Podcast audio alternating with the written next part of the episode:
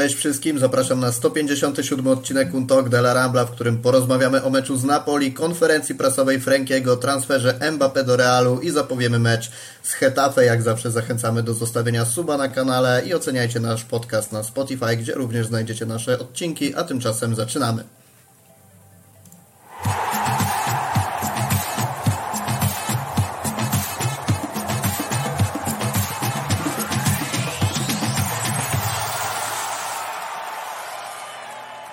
Bardzo mocny tercet w dzisiejszym odcinku. Mateusz Błażejczak, siemanko. Siemanko.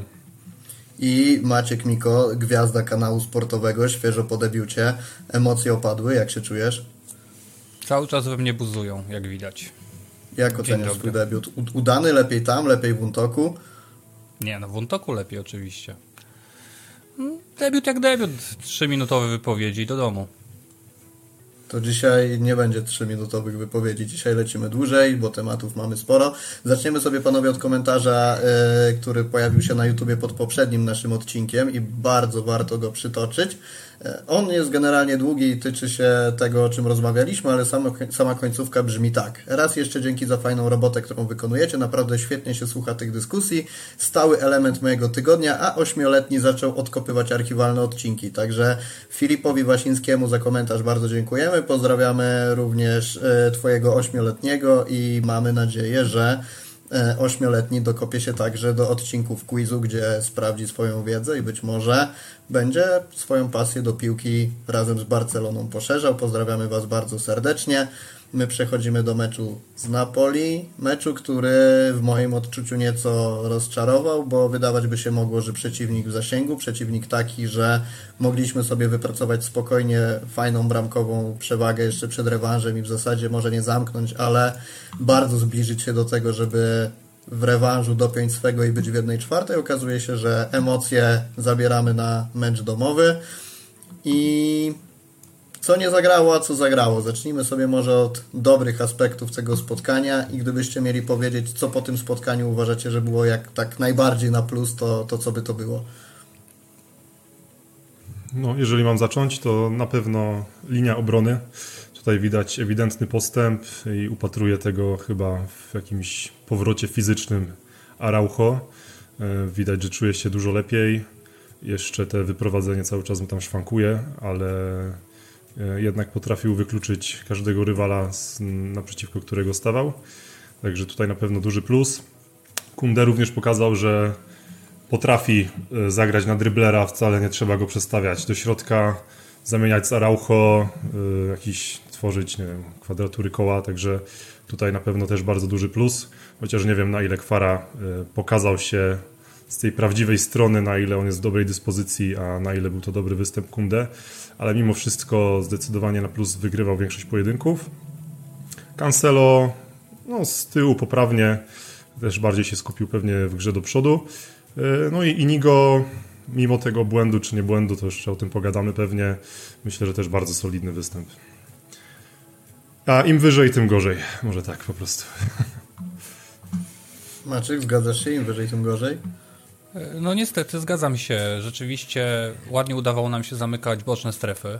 Mm, tu też trzeba przyznać, że dobra robota Pedriego, który, który i czy do linii, czy do środka potrafił i za zawodnikiem pobiec, wrócić, e, zablokować czy to dośrodkowanie, bo to się zdarzało kilkukrotnie i to nawet e, raz za razem.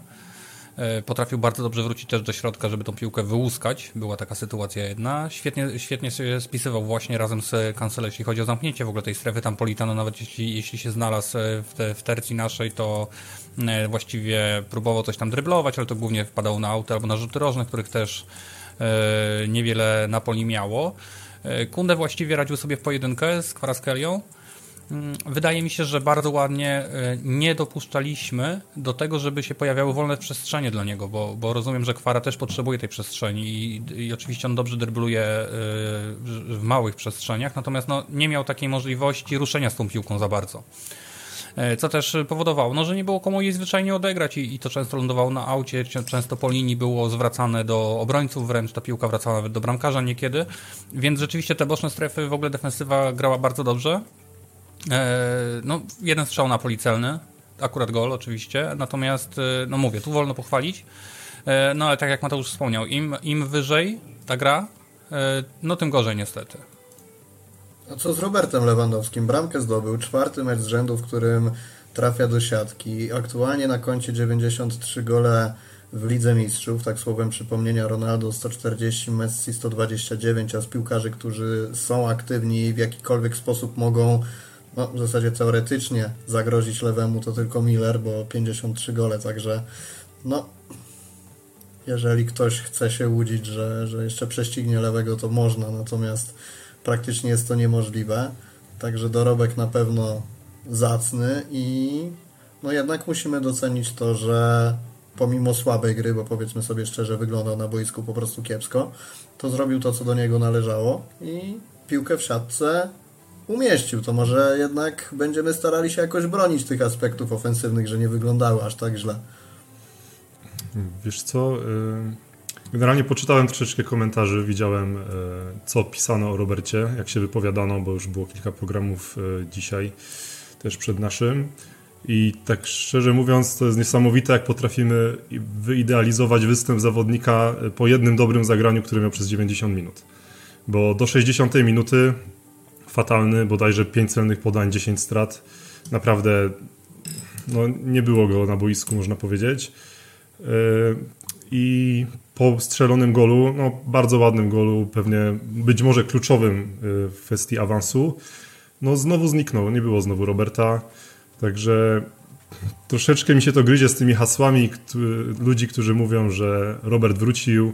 E, tutaj już mamy na mistrzostwa, czy tam na baraże Roberta w najlepszej dyspozycji. No jeżeli spojrzymy w statystyki, być może, bo ostatnio pokazuje, że potrafi tam jakimś jednym dotknięciem naprawdę zaczarować i robić to, co robił kiedyś najlepiej.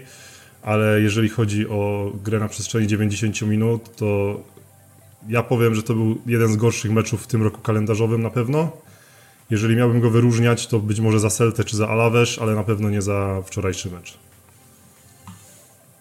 Maciek? No, powiem Ci, że ja jestem mniej surowy dla Roberta, zwłaszcza, że już kilkakrotnie mówiłem, że póki on e, zdobywa bramki, to, to ja się czepiać nie będę. Mm, e, wydaje mi się, że troszeczkę więcej gra w linii z obrońcami, no czyli tego, czego, czego troszeczkę oczekujemy. E, na pewno brakuje mu, i, i to jest bardzo wyraźne, brakuje mu takiego pójścia na piłkę. No bo tych piłek pole karne lata sporo. One kończą z reguły jako piłki niecelne, natomiast no, przy, na pewno wczoraj były przynajmniej dwie takie piłki, zwłaszcza taka z samego początku meczu, z tych pierwszych 15 minut, gdzie Napoli nawet nie potrafiło dwóch piłek wymienić, e, gdzie Lamin dośrodkowywał, na gdzieś tam powiedzmy piąty metr. E, I gdyby Robert e, poszedł na tą piłkę od razu, zrobił dwa kroki do przodu, to by miał ją po prostu na głowie, a on stoi i na nią czeka i oczywiście pojawia się obrońca i tą piłkę mu zbiera sprzed nosa. I takiego głodu zdobywania bramek mi brakuje. E, takiego właśnie pójścia na piłkę, bo sporo tych piłek lata w polu karnym, latają na różnych wysokościach, latają w różnych kierunkach, natomiast no, z reguły nie mają odbiorcy, a to on jest tym odbiorcą i on się w tym polu karnym, mimo tego, że coraz częściej znajduje niż to było wcześniej, e, o tyle właśnie no, brakuje tego pójścia na nią. E, na pewno można było zauważyć, że on próbuje być trochę liderem tej drużyny, powiedzmy. Takim bardziej e, nie w grze, ale, ale może powiedzmy bardziej w takiej orientacji i rzeczywiście i pomagał w polu karnym. Zresztą była taka dosyć ciekawa sytuacja, gdzie my sobie sami e, próbowaliśmy chyba życie utrudnić. Dopiero Robert potrafił tą piłkę nam z tego pola karnego wybić. Dlatego nie będę dla niego bardzo surowy, bo ja się już nie spodziewam po nim, że on nam będzie w tej grze przydatny. Ja nawet nie jestem pewien, czy on nam w tej grze przydatny jest. E, ja bym jednak oczekiwał, żeby on pilnował tego pola karnego. Mm, wydaje mi się, że robi to lepiej niż robił to jeszcze kilka miesięcy temu. Są pewnie te bramki w dużej mierze. E, fajnie, że odzyskuje te swoje typowe zagrania, czyli ta bramka z Napoli to, to taka trochę w jego stylu, czyli podanie tak naprawdę Pedriego, no fajnie, że jest asysta, fajnie, że była decyzja, natomiast no nie jest to żadne otwierające podanie, nie jest to podanie na wolną przestrzeń, to było po prostu podanie w pole karne, które, które Robert takim zwyczajowym swoim ruchem, czyli, czyli jakimś tam zamarkowaniem e, i prostym uderzeniem e, zamienił na gola i super.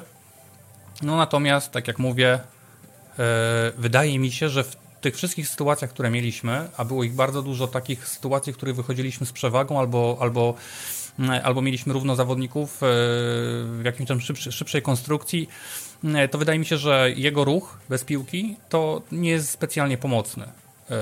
To znaczy, on stara się wyjść na tą wolną pozycję, utrzymując linię spalonego, E, natomiast no, gdzieś e, bardzo ciężko jest taką piłkę wtedy zagrać. I jeżeli on nie robi ruchu na wolną pozycję, nie pozwala też, żeby nikt na przykład wbiegł na jego miejsce, żeby tutaj jakaś rotacja nastąpiła, żeby można było coś czymś zaskoczyć obronę, e, nieoczekiwanym, no, no to generalnie, no tak jak mówię, no Lamin próbował taką piłkę raz mu rzucić, potem e, Gundo też mu rzucał, ale tak naprawdę no, jak ona nie jest idealnie zagrana do niego, to, to nie ma szans, żeby on ją przejął i coś z tym zrobił. No i to wydaje mi się e, w kontekście takiego napastnika, powiedzmy nowoczesnego, mobilnego, takiego, którego bardziej byśmy oczekiwali, e, no to to jest spory, spory problem. Pytania na czacie, muszę Wam powiedzieć, układają się niemalże równolegle z moimi notatkami, które mam otwarte okno obok, więc możemy sobie przez to wszystko bardzo płynnie przejść. I 19 Mateusz 96R pisze, moim zdaniem Jamal powinien więcej podawać, bo robi się z niego troszkę taki samolubny Dembele. Zanim, zanim Was zapytam o, to, o zdanie na ten temat, to wczoraj komentator powiedział takie coś, że jest to trzeci sezon Lamine Jamala w piłce, gdzie gra się w 11 osób. I w tym momencie, jak to zostało tak bardzo dobitnie pokazane, w jakim punkcie w piłce jest ten chłopak, to naprawdę niesamowite wrażenie robi to, jaki jest jego rozwój, bo dopiero co wchodził do pierwszej kadry Barcelony i mówiliśmy o nim jako takim diamenciku, który ma 16 lat i może wypali, może nie wypali, może e, wyjdzie na mecz bardziej lub mniej przestraszony, a okazuje się, że w zasadzie mija no ile, pół roku i to nie jest kwestia tego, że on sobie dobrze radzi, tylko w zasadzie jednoosobowo uzależnił wyniki Barcelony od siebie, więc szczególnie wczoraj pierwsze 10 minut mi tak zapadło w pamięć, między innymi tam jakiś dribbling, zejście do środka, też takie jedno bardzo fajne kierunkowe przyjęcie, dzięki któremu uwolnił się i, i zrobił sobie trochę miejsca.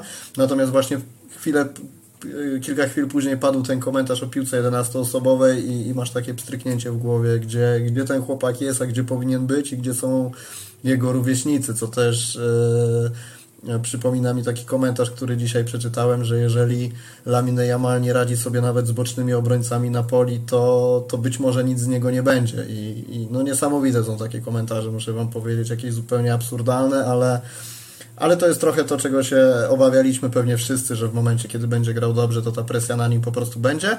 Natomiast e, wracając do pytania Mateusza, nie uważacie, że Lamine gra zbyt indywidualnie i, i robi się z niego taki drugi Dembele? Ja przypominam sobie jedną sytuację, kiedy mógł podać albo spróbować podać do Roberta. Gdzieś tam był taki moment dosłownie przez sekundę, gdzie byli 2 na 1 i mógł faktycznie próbować gdzieś tam podawać przez nogi albo bardzo blisko nóg obrońcy. I tylko to zapamiętałem, jeżeli chodzi o takie niewykorzystane okazje do podania do partnerów.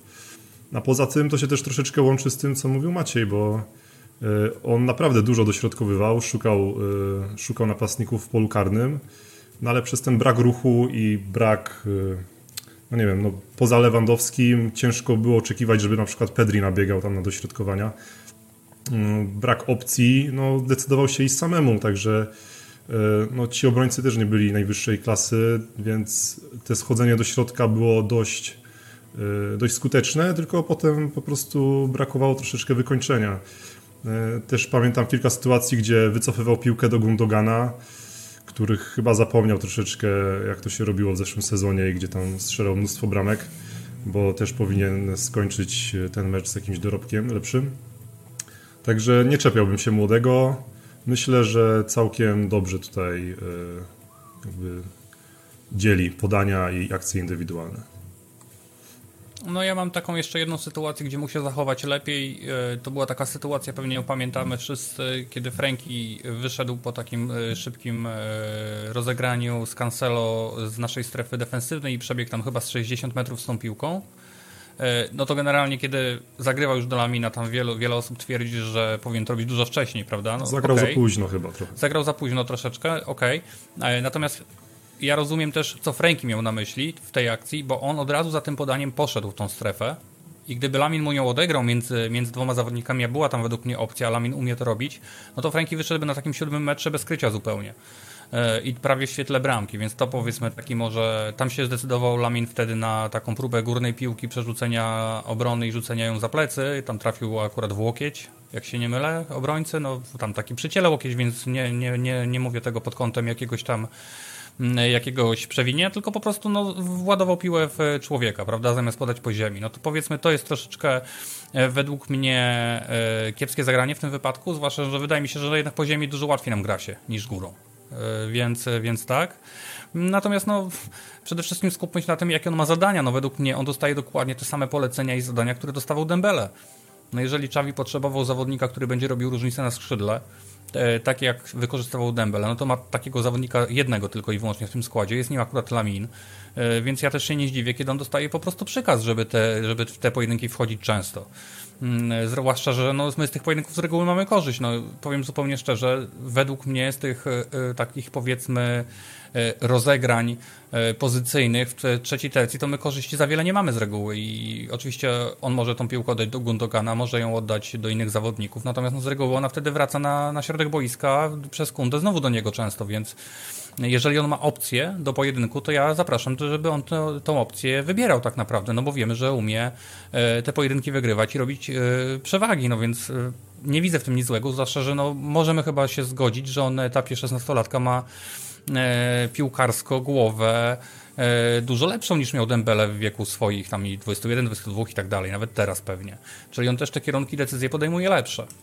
To jest, jest po prostu młodym chłopakiem, mamy... no mamy tylu niedryblujących piłkarzy i tak mało piłkarzy obdarzonych właśnie takim talentem do zdobywania przestrzeni grą jeden na jeden, że jeżeli e, ten, ten Lamina Jamal potrafi to i, i chce to robić i rzeczywiście mamy z tego wymierne efekty, to nie chciałbym w nim tego zwyczajnie zabijać. Kolejne pytanie. Magdalena Płodzień. Co sądzicie o Pedrim? Ja czuję niedosyt po meczu z Napoli i możemy to sobie od razu połączyć zgrabnie z wątkiem Frankiego, bo Frankiemu znowu za wczorajszy mecz się oberwało. Zrobił się z niego taki troszeczkę kozioł ofiarny. Nie mówię, że to jest już skala typu, nie wiem, Andre Gomes na przykład, ale widać, że gdzieś, jeżeli na kogoś ma spaść odpowiedzialność za słabsze wyniki, to Franki na pewno w tym pierwszym szeregu, żeby być pod ostrzałem, się pojawia. Natomiast odpowiadając na pytanie e, Magdy, co sądzicie o Pedrim? I pojawił się na naszej stronie artykuł Dariusza Maruszczaka, który analizuje spotkanie z Napoli. Tam jest to bardzo ładnie ujęte. Tytuł artykułu to paradoksalna poprawa bez efektów. Pedri ma czasem za dużo kalmy, a za mało Vamos. Za dużo spokoju i cierpliwości. W drugiej połowie wynikały z tego rażące straty na własnej połowie. Za mało takiej, powiedziałbym, rozstrzygającej przebo przebojowości. Była asysta przy bramce lewego i w tym kierunku powinien podążać Pedri w stronę bramki rywala. Ty mi napisałeś, Maciek, że się w pełni zgadzasz z e, argumentacją Darka i, i czy może chcesz to jeszcze jakoś rozwinąć?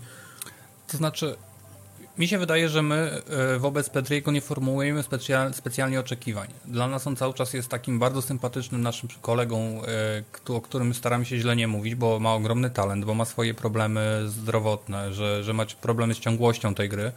Mm, no natomiast chłop ma 22 lata w tym roku. E, to jest jego czwarty sezon w Barcelonie. Ja wiem, że te sezony są bardzo przerywane. No natomiast wydaje mi się, że. Mm, on ma za duże problemy y, motoryczne, chyba. Wydaje mi się, mimo wszystko. Zwłaszcza w, w, połączeniu ze swoją całą aparycją. Ja widzę duży w tym problem tak naprawdę i wiem, że dużo się mówiło, że Iniesta na przykład też nie był fizycznym zawodnikiem. I to się wszystko zgadza, tylko po pierwsze Pedri nie jest Iniestą. Y, po drugie nie gra w składzie, w którym grał Iniesta, E, gdzie rzeczywiście można było mieć zawodników i wolniejszych, i szybszych, i mniej technicznych, i bardziej technicznych, bo oni po prostu ze sobą dobrze grali i się dobrze rozumieli i jeden drugie, za drugiego nadrabiał. Tego w Barcelonie nie ma. Tutaj nikt za nikogo nie będzie nadrabiał, niestety, przynajmniej na tym etapie. E, I rzeczywiście jest troszeczkę tak, że kiedy mogłaby być ta przebojowość, kiedy było, byłoby to Vamos, jak Darek napisał, to często jest tak, że on przy najmniejszym kontakcie rywala, to znaczy, że kiedy on już tego rywala poczuje, na przykład nawet na plecach czy, czy z boku, to on tą akcję momentalnie przerywa e, i zwraca się e, najczęściej, e, że tak powiem, w kierunku własnej bramki, też nakręcić kółka, albo w ogóle po prostu tą piłkę zostawia. No miał wczoraj przynajmniej dwie okazje na to, żeby ruszyć z tą piłką, mm, a zabrakło drobiazgów. No miał takie jedno wejście, że jakby, nie wiem, zrobił jeden krok szybciej, dynamiczniej, troszeczkę się wepchnął z obroń, przed obrońcę, to by wszedł sam na sam po prostu. A on tak naprawdę próbuje ją dziugnąć e, szpicem buta mm, nic z tego oczywiście nie wychodzi i jeżeli on nie jest w stanie wygrywać pojedynków fizycznych, wiemy, że teraz e, zespoły e, potrafią e, bardzo łatwo podwajać, potrajać i tak dalej, bo są bardzo intensywni. No i my mamy trochę taką sytuację, że mm, taki środek pola Napoli, Lobotka, Agnisa, a trzeciego Kajuste, którego powiem szczerze, że dopiero usłyszałem jego nazwiska, jak z boiska schodził, to było bardzo łatwo zamknąć strefę dla niego i wydaje mi się, że to jest troszeczkę za mało, kiedy Pedri gra dobrze wtedy, kiedy ma do tego dobre warunki. No to jeżeli mamy chłopaka, którego uważamy za gigantyczny talent, no bo takim jest, ale on już jednak ma 22 lata, to też musimy oczekiwać takiego kroku naprzód od niego. Już czy dopiero? E, no nie, no tak jak mówiłem, no on ma duże problemy ze zdrowiem, z tą ciągłością. Wiadomo, że ciężko się rozwija w takich okolicznościach. No też nie oszukujmy się, obecnie tak naprawdę nikomu nie sprzyja system. Ta gra, która się dzieje w Barcelonie, po prostu nie jest w stanie w nikogo e, na stałe wypromować, wy, tak wynieść powiedzmy na wyżyny własnych umiejętności, bo każdy praktycznie walczy w tym meczu o jakąkolwiek, że tak powiem, grę. I, I rzeczywiście być może z nowym trenerem w nowej strukturze, z innymi zawodnikami, być może E, być może na przykład bez Frankiego właśnie, czyli kogoś, e, kogoś, kto będzie inaczej te piłki zagrywał. Byłoby mu łatwiej. Okej. Okay. Natomiast no, ja oczekuję od niego troszeczkę więcej. Jeżeli, e, jeżeli formułujemy te oczekiwania wobec wszystkich zawodników, to wydaje mi się, że on też zasługuje na taką formułę. I, e, I on też musi ten krok do przodu postawić, żeby też być tym zawodnikiem kluczowym, bo wiadomo, on zbiera asysty, potrafi zagrywać świetne piłki i tak dalej.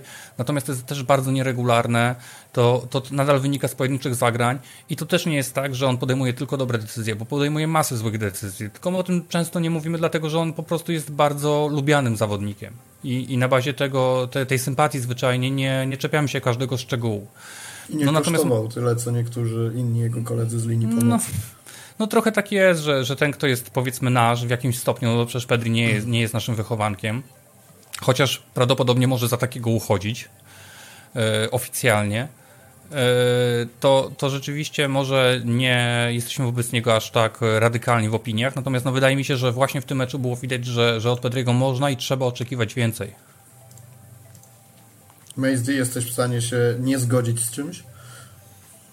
Nie, no ja bym zaczął od tego, że Pedri nie jest do ganiania przy linii bocznej za Politano i Di Lorenzo, gdzie tracił mnóstwo sił, których potem ewidentnie brakowało, kiedy już mieliśmy piłkę. No, yy, no nie podoba mi się ten kierunek, w którym poszedł Xavi po utracie Gaviego, gdzie rzuca raz Pedriego czy tam Gundogana po prostu na pozycję takiego tak zwanego pitbulla powiedzmy, który ma łatać dziury i i ganiać za rywalami. E, jakby to nie jest pozycja stworzona do Pedriego.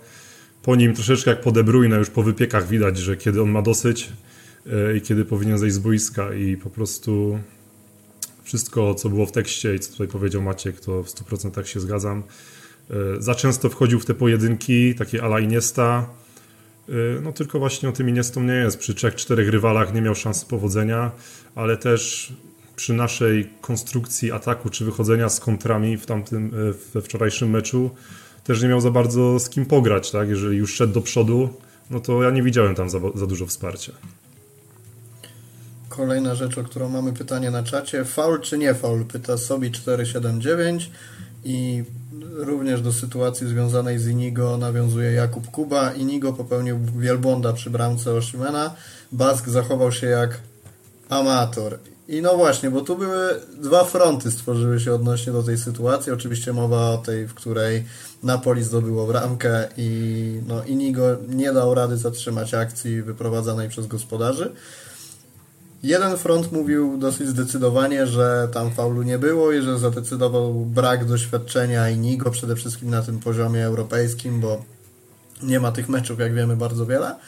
A z drugiej strony były głosy i wiem, że ty Maisie to podbijałeś też na Twitterze, że z jednego ujęcia kamery da się łatwo zobaczyć, że e, Inigo był po prostu faulowany i to nie pozwoliło mu skutecznie interweniować, więc rozstrzygnijmy sobie tę sprawę. Czy, czy popełnił błąd, czy jednak był faulowany? Jak to widzicie? Czy w mojej opinii jedno i drugie. I popełnił błąd i był faulowany. Popełnił błąd już w momencie, kiedy próbował iść na wyprzedzenie w takim miejscu boiska i mając przed sobą dużo większego rywala. E, no, oczywiście Inigo świetnie gra na wyprzedzenie, ale jest to bardziej oddalone od pola karnego, nie jest w takiej statycznej pozycji, kiedy ma moment, żeby tego rywala ominąć. E, tutaj myślę, że właśnie przegrał tą decyzją, ale skoro już poszedł w to i chciał wyprzedzić, wsadzić tą prawą nogę, żeby tę piłkę wygarnąć, no to nie może też być tak, że rywal zamiast e, zastawki postawienia nogi na murawie po prostu najpierw robi jakiś taki koński, końskie odmachnięcie e, piętą, trafia, trafia rywala. Tutaj Inigo troszeczkę zachwiało, do tego doszło bardzo mocne odepchnięcie ręką. No i według mnie to jest faul, ale też zauważmy, że w, w trakcie meczu tej powtórki nie dostaliśmy. Dostaliśmy zupełnie inne powtórki. To prawda. E, także teraz pytanie, ja byłem przekonany, że to jest wielbłąd, tak jak tutaj niektórzy piszą, ale widząc powtórkę od boku czy od tyłu, no kompletnie zmieniłem zdanie. I też się nie zgadzam, że to, nie, że to jest brak doświadczenia na poziomie Ligi Mistrzów. No umówmy się, to Napoli e, było gorsze od niektórych spadkowiczów La Liga w tym sezonie. Tomasz Wiechec zadaje, czy widziałeś inne ujęcia, kiedy Inigo trzymał i trzymał za koszulkę napastnika Napoli. W sensie, ja rozumiem, że to jest trochę nawiązanie do tego, co też się pojawiało na Twitterze, że ten moment, który ty wrzuciłeś tam u siebie, obejmował jakiś dosyć krótki fragment akcji, a że jeszcze wcześniej było widać, jak po prostu się szarpali, co było też powodem, dlaczego sędzia nie przerwał tej akcji, bo po prostu zostało tam zadecydowane, że jest to walka o piłkę i, i taka dosyć równa walka, którą Inigo po prostu przegrał. No, być może, ale no, umówmy się, jeżeli jest, y, są w zwarciu dwaj zawodnicy, którzy trzymają na sobie dłonie, no to nie, spokój, nie sposób, żeby gdzieś tam ta koszulka y, po prostu, y, nie wiem, się naruszyła. Y, jakby to jest niewspółmierne do tego, co się wydarzyło później, tak? No, jeden i drugi się trzymali, gdzieś tam próbowali iść w spięcie, czy tam po prostu byli bardzo blisko siebie. Po prostu to kopnięcie i odepchnięcie spowodowało wypadek, Myślę, że Inigo popełnił błąd wybierając e, taką, a nie inną drogę odbioru, piłki, ale też był faulowany. Także tutaj ta sytuacja, gdzie koszulka gdzieś tam się poruszyła, gdzie miał tą dłoń na klatce piersiowej, myślę, że tutaj nie powinna wpłynąć. Aczkolwiek pewnie to jest jakaś linia obrony, że jeden i drugi walczyli o piłkę, tak jak w innej sytuacji Araujo z napastnikiem Napoli, gdzie tam po prostu e, walczyli jak w klatce, tak? I tam też nie było żadnego faulu. Maciek, jakaś nie ma. Wydaje mi się, że sentencja odnośnie do tej sytuacji? To znaczy, powiem tak, ja też e, byłem po stronie e, ludzi wielbłądów w tej sytuacji. Dopiero jak zobaczyłem tą powtórkę z tyłu boku, e, zmieniłem troszeczkę zdanie i generalnie zostawiłbym to, zupełnie bez problemu, to znaczy nie, nie kłóciłbym się o, o ten faul, czy, czy, czy nie faul, no nieważne. Natomiast jeśli wezmę pod uwagę, jak to spotkanie było sędziowane e, i e, nie wiem, Frankiego de Jonga, który dostaje żółtą kartkę za faul bez kontaktu, e, w byle pchnięcie ale wiesz co, on tam chyba bardziej kartkę dostał za dyskusję, a nie za sam faul, którego nie było. Ja przynajmniej tak to znaczy, odebrałem, że... Komentatorzy tak mówili, ale miałem kompletnie inną Nie czuję tego, szczerze mówiąc, ja też nie. Chociaż z drugiej strony Sędzia było... tam z uśmiechem do niego podszedł bardzo, pokazywał mu, ja, że... Ja miałem z kolei wrażenie, że to wyglądało tak, że Franki podszedł do sędziego i sędzia wręcz patrząc na piłkarzy na poli wskazał, że nie będzie za to zagranie żółtej kartki, tak jak oni by chcieli. Dopiero jak Franki zaczął dyskutować z sędzią, to padła ta żółta kartka. No, no to tak, sędzia ale... nie był konsekwentny, bo tak, Franki jeszcze wielokrotnie później tak samo yy, po prostu Zresztą nie tylko takie samo niezadowolenie. Ale dobra, zostawmy to, niech będzie. Chodzi, chodzi mi o to, że yy, sędzia używał gwizdka w przeróżnych po prostu według mnie sytuacjach, naprawdę dziwnych, zwłaszcza w pierwszej połowie. To znaczy, kiedy faktycznie był faul, yy, to on go w ogóle prawie nie widział. Zresztą yy, był taki bardzo brzydkie wejście ze stemplem i z takim pop, kolankowym popchnięciem stopy na kundę przy linii, gdzie ktoś tam wybijał mu piłkę spod nóg E, ale w tak. efekcie mu nadepnął i jeszcze go tak przytrzasnął kolankiem. E, był e, taki stempel od tyłu na Pedrim, który sędzia dobrze widział. No były trzy czy cztery takie bardzo brzydkie stemple na początku meczu, na które sędzia w ogóle prawie nie reagował. Wystarczyło któregokolwiek tak naprawdę zawodnika na boisku lekko pchnąć. Były dwie sytuacje. No tu była fajna konsekwencja. Była taka sytuacja, w której Frankie odbierał piłkę tuż na linii praktycznie pola karnego rywali i sędzia mu zagwizdał to, bo uznał, że przez nogi. To nie było prawdą, ale okej. Okay. Natomiast idealnie konsekwentny był w drugą stronę za chwilę, po stronie Barcelony, gdzie nawet pokazywał. Tam gwizdnąłem, to i tu gwiżdżę. Mhm.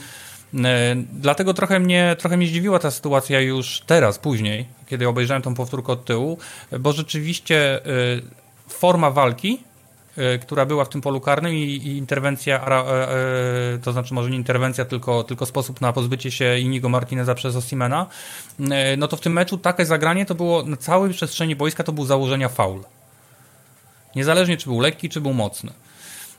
Czyli każde odepchnięcie, każde jakieś tam wstawienie nogi, to było od razu gwizdanie, gwizdanie faulu każdą stronę. Nie mówię, że pod, jed, że tak powiem pod, jednego, e, pod jedną drużynę, tylko w obie strony. No i jeżeli mamy tą samą sytuację nagle w, w polu karnym, czyli w tej najbardziej newralgicznej strefie, jeszcze pada po niej bramka, no to, no to powiem Ci szczerze, że, że dziwię się, że yy, nikt mu tego jakoś nawet zwarnie zaordynował, żeby sprawdził, bo, bo to jest rzeczywiście kontrowersja, wydaje mi się. Natomiast tak naprawdę w tej całej, całej sytuacji to największe pretensje mam i tak do, do Derstegena oczywiście.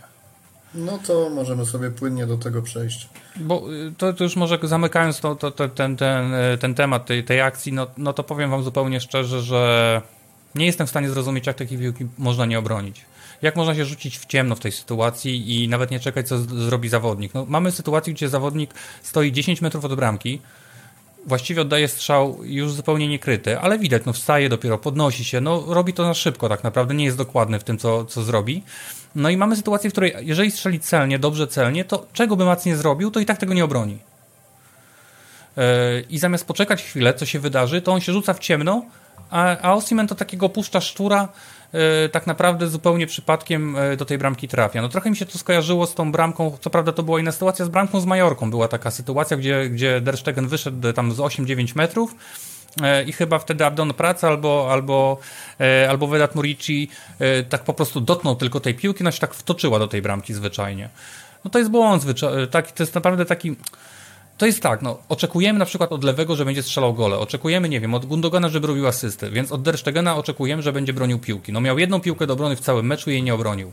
A ona była naprawdę prosta. No kurde, Ale wiesz, prosta. Zastanawiam się, czy to też nie jest takie kalkulowanie ryzyka z punktu widzenia bramkarza, bo możesz zostać na środku i rzeczywiście czekać na moment strzału, żeby decydować się co zrobić, a możesz kalkulować, że napastnik uderzy na tyle precyzyjnie, że żeby zareagować i obronić, to musisz to Ale zrobić jeszcze przed oddaniem strzału, tylko... czy dosłownie w momencie te, robienia tego. No tak, tylko w sytuacji, wiesz, no jesteś w sytuacji, że jesteś jeden na jeden z zawodnikiem. Jesteś na linii, nie wyszedłeś do niej, no też przecież Mac ma w swoim repertuarze twoje ulubione zagranie to jest wyjście i pajacyk. No to jest jego ulubione zagranie, ale tu jest zamurowany nagle. E, I e, jest w stanie w sytuacji, w której zawodnik będzie oddawał strzał z dobrej pozycji. No jeżeli się rzuci w ciemno, no on się rzuci w ciemno, a Osimhen po prostu puścił sztura byle gdzie, byle po prostu w drugim kierunku, no. Obejrzyjcie no sobie no to... tę sytuację. Ter Stegen stoi na drugim metrze i mimo, że widzi, że napastnik wygrywa ten pojedynek z Inigo, on stoi cały czas w miejscu. On w ogóle nie próbuje skrócić kąta nawet. Nic. Jeżeli by dobiegł 2-3 metry, no. to myślę, że tutaj byłoby zdecydowanie też prościej na reakcję. No, tak jak Maciej mówi, no, to położenie się przed oddaniem strzału jest kompletnie niezrozumiały tutaj. Nie, wiesz, no prawda jest taka, że on miał bronić strzała, wygląda jakby, do, jakby doszło do asasynacji gdzieś z trybun po prostu i dostał kulkę w głowę i się przewrócił, no wiesz, no na tej zasadzie e, trochę, no no nic, no mam nadzieję, że to się, to się poprawi, bo znowu mam wrażenie, że w tym sezonie mamy tego gorszego Matsa e, i, i no przed tą kontuzją było tak sobie, no teraz też mam wrażenie, że, że po niej jest słabo. E, oczywiście nadal jest lepiej niż z Penią, na pewno jestem, mam większy poziom e, bezpieczeństwa czuję, natomiast e, no, oczekuję jednak, że kapitan drużyny, co by nie było i, i jednak doświadczony zawodnik, który ma bardzo dobre notowania w Barcelonie, będzie nas w takich sytuacji jednak ratował. Przechodzimy dalej. Ekstra Szoty napisał komentarz. Christensen na SPD to nie jest dobry pomysł. Teraz, gdy Felix jest dostępny, on musi grać na lewym skrzydle, a pomoc De Jong, Gundo, Pedri. E, Felix wszedł z ławki, także z założenia ten pomysł wyjściowy był taki, że Christensen zaczyna na pozycji defensywnego pomocnika. Mm, co Wam mogę powiedzieć? Ja oglądając to spotkanie dopiero w bardzo późnym etapie jego trwania przypomniałem sobie, że Christensen na boisku jest. E, I to wcale nie dlatego, że występował na innej pozycji, tylko miałem wrażenie, że jego w grze jest tak mało. I nie mówię o samych kontaktach z piłką, tylko generalnie tak bardziej pod kątem tworzenia efektywnego zagrożenia, przenoszenia gdzieś piłkę wyżej w stronę bramki rywala, rozgrywania, pokazywania się do akcji, że no gdzieś w okolicach 30 minuty zorientowałem się, że on na tym boisku jest i dopiero zacząłem zwracać na niego uwagę, tak naprawdę analizując sobie, jak on po tym boisku się porusza, co rzeczywiście wnosi i szybko doszedłem do wniosku, że jego rolą w Barcelonie na ten moment jest to, żeby nie grał Oriol bo gdzieś e, Oriol zgubił swoją rolę w zespole i, i przejął ją Christensen, żeby tylko Oriola na boisko nie wpuszczać. I wydaje mi się, że tak sądując sobie też komentarze, czy to na Twitterze, czy też na Rambli, generalnie większość dochodzi do podobnego wniosku, że póki co przynajmniej nie jest to dobry pomysł, ale może wy jakoś jesteście w stanie obronić to, że, że to wcale nie był aż tak zły występ na tej pozycji. Mm, ja się wstrzymywałem z oceną Christensena, bo na początku graliśmy, bodajże zaczął tam z Granadą i z Celtą, więc rywale nie byli zbyt wymagający, także Eric Garcia w pierwszym meczu na defensywnym też wyglądał do, w miarę dobrze, powiedzmy. Także to nie jest żaden wyznacznik. Czekałem na ciut mocniejszego, e, intensywniejszego rywala. No ja myślę, że to jest klapa. Po prostu Christensen miał dawać tam troszeczkę spokoju. Miał doświadczenie z kadry, ale tak naprawdę nie przekłada tego, gra na alibi. Nie kontroluje przestrzeni dookoła. E, no, wszystko e, czego mogliśmy się obawiać, generalnie wstawiając tam pomoc, obrońcę na środku pomocy się po prostu sprawdziło, tak. E, Christensen dużo lepiej czuje się z tyłu i powinien tam wrócić. E, tam widziałem jakieś statystyki, że w pierwszej połowie nie miał żadnego odbioru przy naszym pressingu, który działał wtedy całkiem dobrze. E, żaden skok pressingowy Christensena nie był, nie był skuteczny. A na przestrzeni całego meczu gdzieś mi mignęło na Twitterze, zgadnijcie, ile metrów, ile metrów z piłką przebiegł, jakby jaki teren zdobył. Mając ja chyba widziałem tę statystykę i to na pewno było mniej niż 10. 3 metry tak, chyba. Nie, to było chyba 6 metrów. O, Lewandowski miał 10, grając no, zdecydowanie wyżej i nie mając praktycznie w ogóle piłki w tym meczu. No także według mnie totalna y, klapa. Ja już bym w to nie szedł. I tak odbiję trochę piłeczkę i zadam wam pytanie. Y, która kombinacja Szawiego, przestawianie zawodników pierwszej drużyny na inne pozycje swoje nienaturalne się sprawdziła tak naprawdę? Jeżeli założymy, że Cancelo miał być docelowo na prawej stronie. Nie, to, lewej, to, to zostawmy, no, bo on jest obustronny. To, to zostawmy. No, dlatego. No to wczoraj to, to Kunde mu zagrał na prawej, no. Ale no, Kunde był sprowadzony jako prawy, tak? Można powiedzieć. Nie no, chodzi mi o ruchy typu no właśnie tak. Erik, Christensen, gdzieś, y, nie wiem, stawianie Balde tylko na wiesz, środku obrony, y, Lafini na lewej wiesz, stronie. Tylko wiesz, jak to jest, Mateusz. Y, jeżeli drużyna nawet, y, nie wiem, każdy znając swoje zadania, grając na swojej pozycji, drużyna i tak nie funkcjonuje, to tak naprawdę no, ciężko się spodziewać, że zamieniając te pozycje, wymyślając coś na nowo, yy, to zacznie nagle funkcjonować. No Christensen właśnie tak jak wspomniałeś, no to są wszystkie wady, żeśmy o tym wspominali, no to są wszystkie problemy yy, obrońcy, który przechodzi do linii pomocy i ma inne zadania niż być takim klasycznym defensywnym pomocnikiem, bo gdyby chodziło tylko o to, żeby on stał powiedzmy 40 metrów od własnej bramki, trochę podchodził do połowy, ale głównie zabezpieczał strefę, to on by się w tej roli sprawdził tak naprawdę. Tylko on miał robić to, co robił Oriol na początku sezonu. Tak tylko, że Oriol i tak robi to lepiej, niestety. Po prostu, tak, bo to było nawet widać wczoraj po jego wejściu. Nic nie zrobił ten Oriol, a i tak wyglądał lepiej, według mnie. I, i to jest trochę tak, że my sobie zabieramy strasznie dużo opcji tą, tą, tą, tą, tym wystawianiem Christensena, bo teraz mamy zawodnika, który w czystej teorii, jako zresztą obrońca, powinien grać najgłębiej z pomocników, E, powinien troszeczkę pomagać w wyprowadzeniu tej piłki.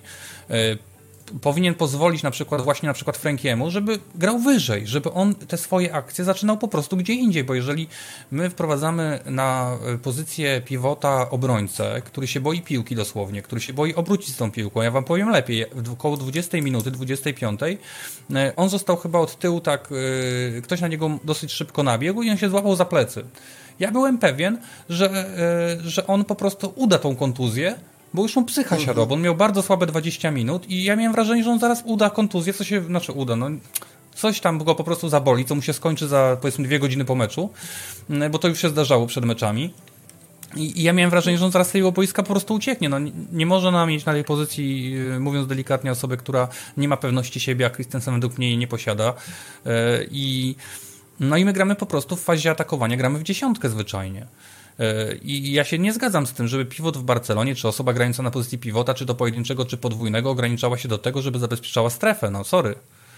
E, bo, bo jednak no, my gramy z piłką więcej czasu. My potrzebujemy, żeby ludzie umieli grać w piłkę do przodu, zwłaszcza z tej pozycji.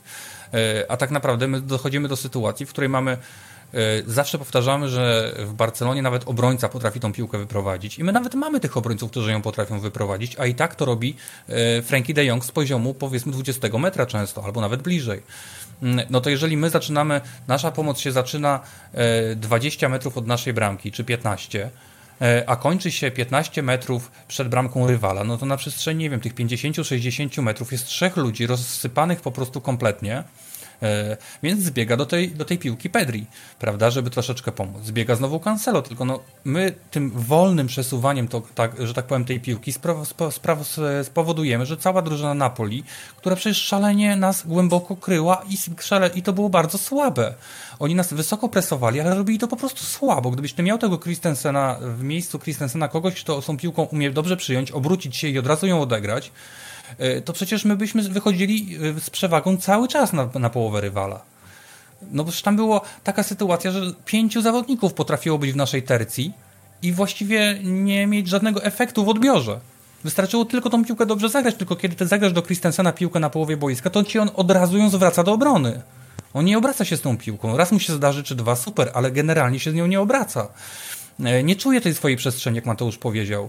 E, więc no, często ktoś mu od razu wsiada na te plecy, ktoś mu z boku wybiega. No, nie zadziała to po prostu i zaraz się będą ludzie śmiali, ale prawda jest taka, że na tym etapie my powinniśmy po prostu dać szansę spróbować zagrać Markowi Casado, no, który po prostu tą pozycję rozumie. I widać, że na tej pozycji, my gramy na tej pozycji z Christensenem trzeci mecz, on trzeci mecz niewiele na tej pozycji nam wnosi, no to oznacza, że, a my te mecze tak naprawdę, no dwa zwycięstwa i jeden remis, czyli gdzieś my te mecze potrafimy też wygrywać i, i, i tak dalej, e, no to wydaje mi się, że trzeba byłoby sprawdzić zawodnika, no, który umie się z tą piłką obrócić, który umie wykorzystać e, swoje umiejętności na tej pozycji i jednak e, sprawić, żeby, żeby nasz pivot, ten defensywny, nazwijmy to pivot, był faktycznie zawodnikiem, który służy nam do rozegrania, bo, no bo na tym etapie no Christensen nie służy do niczego, wiadomo. E, zamknie trochę lepiej strefę, no nie ucieknie z niej, to też jest ważne, natomiast no to nie jest podstawa tej pozycji, no przestaniemy się e, martwić tym, co się dzieje z tyłu całe życie, bo jak Barcelona gra do przodu i broni się atakując, to nas to nie będzie martwić. Jak będziemy strzelać bramki, atakować, to my się nie będziemy martwili tym, czy pivot jest tu, czy tam.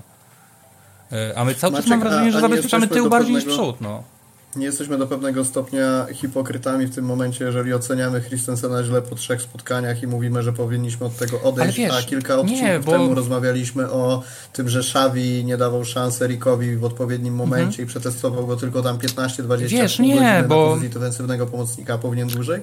Nie, właśnie wiesz dlaczego? Najgorsze jest to, że on nie gra źle na tej pozycji. To nie chodzi o to, że on gra źle, tylko on w ogóle na niej nie gra.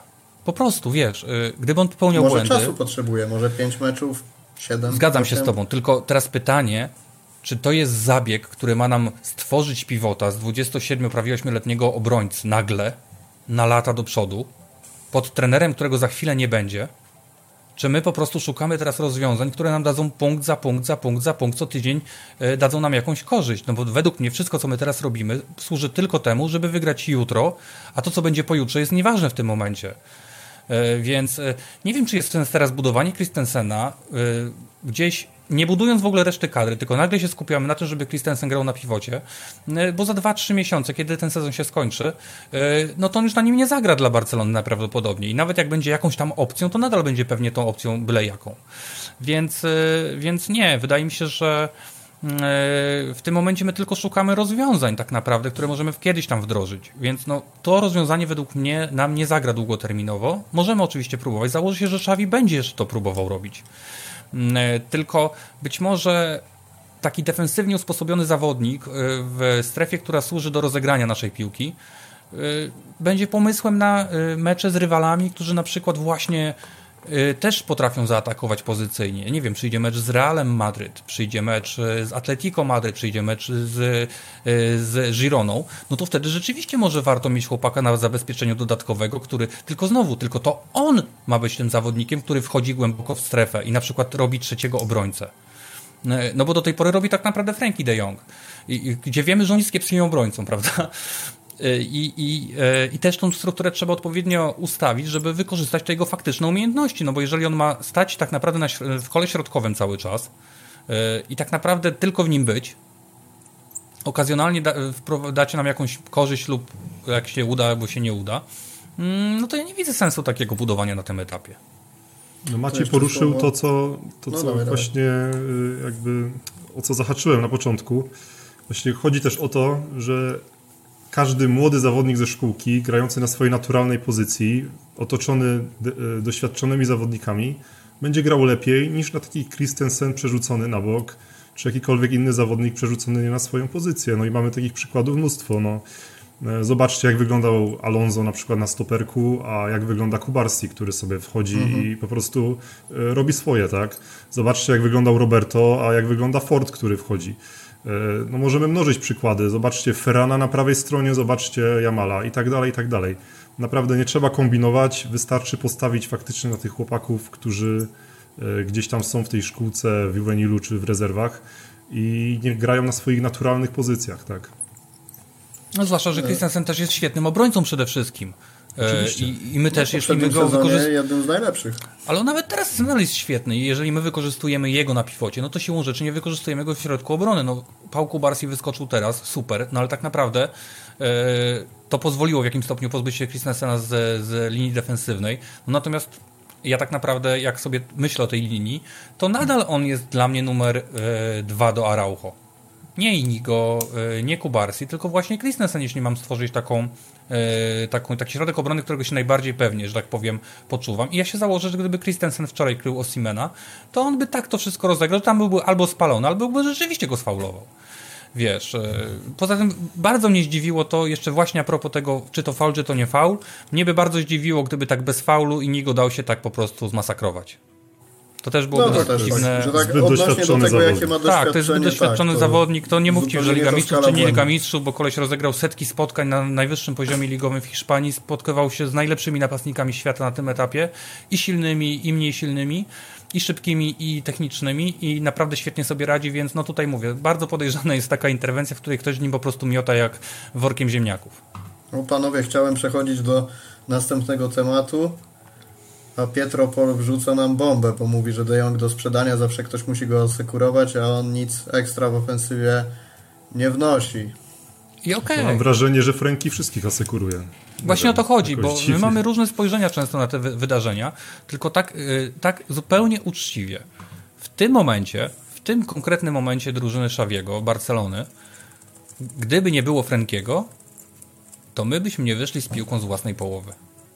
Bo jeżeli, zobaczcie, ja zwracam uwagę na pierwsze 5 minut meczu z Celtą. Nie mówiliśmy o nim dzisiaj, nie będziemy już pewnie mówić, bo, bo to już było tydzień temu i te mecze są takie same w tej lidze. Natomiast Franki rozpoczął jako ósemka.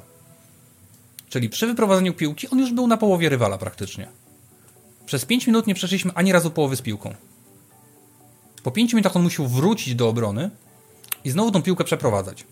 I yy, jasne, trzeba go asekurować. Tylko pytanie, kogo nie trzeba asekurować? Każdego zawodnika, który się zapędzi gdzieś, trzeba będzie w życiu asekurować. Czy Pedri wczoraj nie asekurował? Asekurował. Czy to Cancelo, yy, czy Inigo Meneza nawet potrafił. Wiadomo, Franki też asekuruje innych zawodników. Na tym polega drużyna, że jeżeli jeden pobiegnie gdzieś yy, i yy, oczywiście w celu korzyści dla drużyny, no to inny musi go asekurować, bo to jest sport zespołowy. Jeżeli wychodzimy z założenia, że nie chcemy mieć zawodnika, który gra jak Franki, yy, no to oczywiście szukajmy mu klubu, niech on szuka sobie klubu. Powiedzmy tu, przyjdźmy i powiedzmy Franki, sorry, my gramy inaczej, jesteś bardzo dobrym piłkarzem, ale nam nie pasujesz do naszej gry, chcielibyśmy mieć kogoś innego, a ty dużo zarabiasz, jesteś dużo warty, no musimy cię jakoś podmienić. I kombinujmy. Natomiast ja tylko zwracam uwagę na to, że my nie wiemy, co się będzie działo za 3-4 miesiące w tej drużynie, a w mojej opinii, jeżeli na przykład porównujemy, że najlepszą ligą teraz jest Premier League i gdzieś wszystko idzie w kierunku raczej intensywności bardziej niż jakiejś ułożonej, powolnej, e, wchłego depozycją, prawda? I to wszystko rozwijania tych akcji bardzo powoli i przerzucania wszystkiego na pojedyncze pojedynki. E, to według mnie w tym momencie Franki i Araujo, prawdopodobnie Gavi oczywiście, to są jedyni zawodnicy, które w ogóle są, spełniają wymogi nowoczesnego futbolu którzy w ogóle są w stanie biegać 90 minut na dużej intensywności, którzy właśnie są poza pozycjami, e, którzy są w stanie załatwić coś ekstra, czy to biegiem, czy to podaniem. Nie podoba nam się, nie ma problemu, nie, sprzedajmy go. Natomiast no, to musimy założyć, czego my właściwie szukamy, no bo mamy go od pięciu lat, przypominam, i już byliśmy, robiliśmy z niego wszystko, co się dało. I kiedy drużyna dobrze funkcjonowała jako zespół, to on był w tej drużynie jednym z kluczowych zawodników, czyli w poprzednim sezonie. No kiedy nic nie funkcjonuje, to nikt tu nie jest kluczowy tak naprawdę w tej drużynie. Tu każdy ma lepsze i gorsze mecze. E, teraz chwalimy Araujo za mecz z Napoli, no ale przecież ostatnie 2-3 miesiące są bardzo podobne do miesięcy Frankiego, czyli raz lepiej, raz gorzej, dużo błędów pojedynczych, e, takich, które generują e, wynik. I to samo można powiedzieć o każdym zawodniku, prawda? No, lewy teraz zaczął strzelać, to, jest, to, to, już jesteśmy w niego w miarę zadowoleni, ale jeszcze miesiąc temu nie strzelał, był do niczego, prawda? E, za dużo tu jest losowości w tych naszych występach, za dużo jest e, niewiedzy w ogóle, co my mamy grać, jakie są te pomysły na naszą grę, e, jak się ci zawodnicy w tym czują. I ja powiem szczerze, tak jak już mówiłem to wcześniej, chcemy go sprzedać? Ja nie widzę problemu. Natomiast musimy też zrozumieć czasami, że mamy zawodnika, który nam w tym momencie robi gigantyczną robotę, a i tak dostaje tylko po dupie za pojedyncze rzeczy. No dzisiaj żeśmy rozmawiali, e, że w 82 minucie mógł zagrać szybciej w lewo albo szybciej w prawo. No co to jest za różnica, jeżeli on każdą piłkę, którą zagrywa lewo i w prawo, to za 5 sekund do niego wraca, albo za dwie. Frankie de Jong szuka rozwiązań. Jeżeli on coś robi wolniej, to nie dlatego, że lubi być wolny, bo przecież Ty Maciek, musi... sorry, że ci przerwę, ale Marcin Janik pisze, że żyrafa ci kwiatka podjada, to żebyś No tam... przecież to jest jej kwiatek, no jak ma żyrafa żyć, jakby nie miała no, ty... zieleni? No ludzie, no. So, sorry, że Przecież nie zwracacie uwagi, że ja ją muszę obracać cały czas, bo liście poważnie. znikają? Przecież liście znikają, ja ją obracam cały czas, żeby miała świeże. Ale jest też pytanie do ciebie od Magdy, co to za koszulka? Co ta? No to 6, który to 698 rezerwa.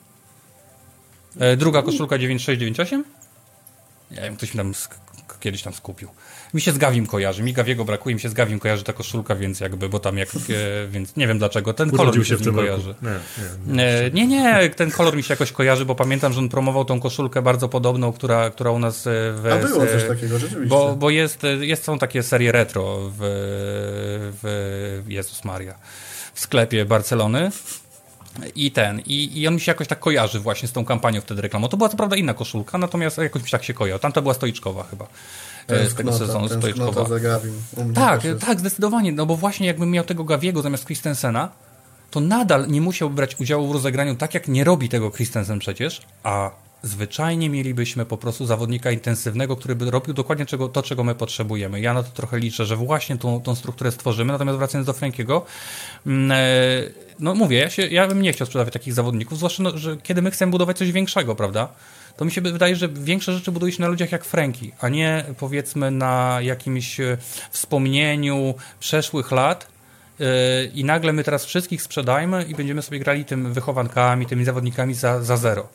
E, świetnie. Ja tylko powiem, że jak Gundogan musiał grać z dołu, e, bo Franki był kontuzjowany, to, to, to, dwa miesiące było po nim jechane, że w sumie to był lepszy, był w Manchesterze City, dlaczego on nie daje tego, co tam, co tu się dzieje, gdzie są jego asysty, gdzie są jego bramki, dlaczego on tam się kręci w kółko.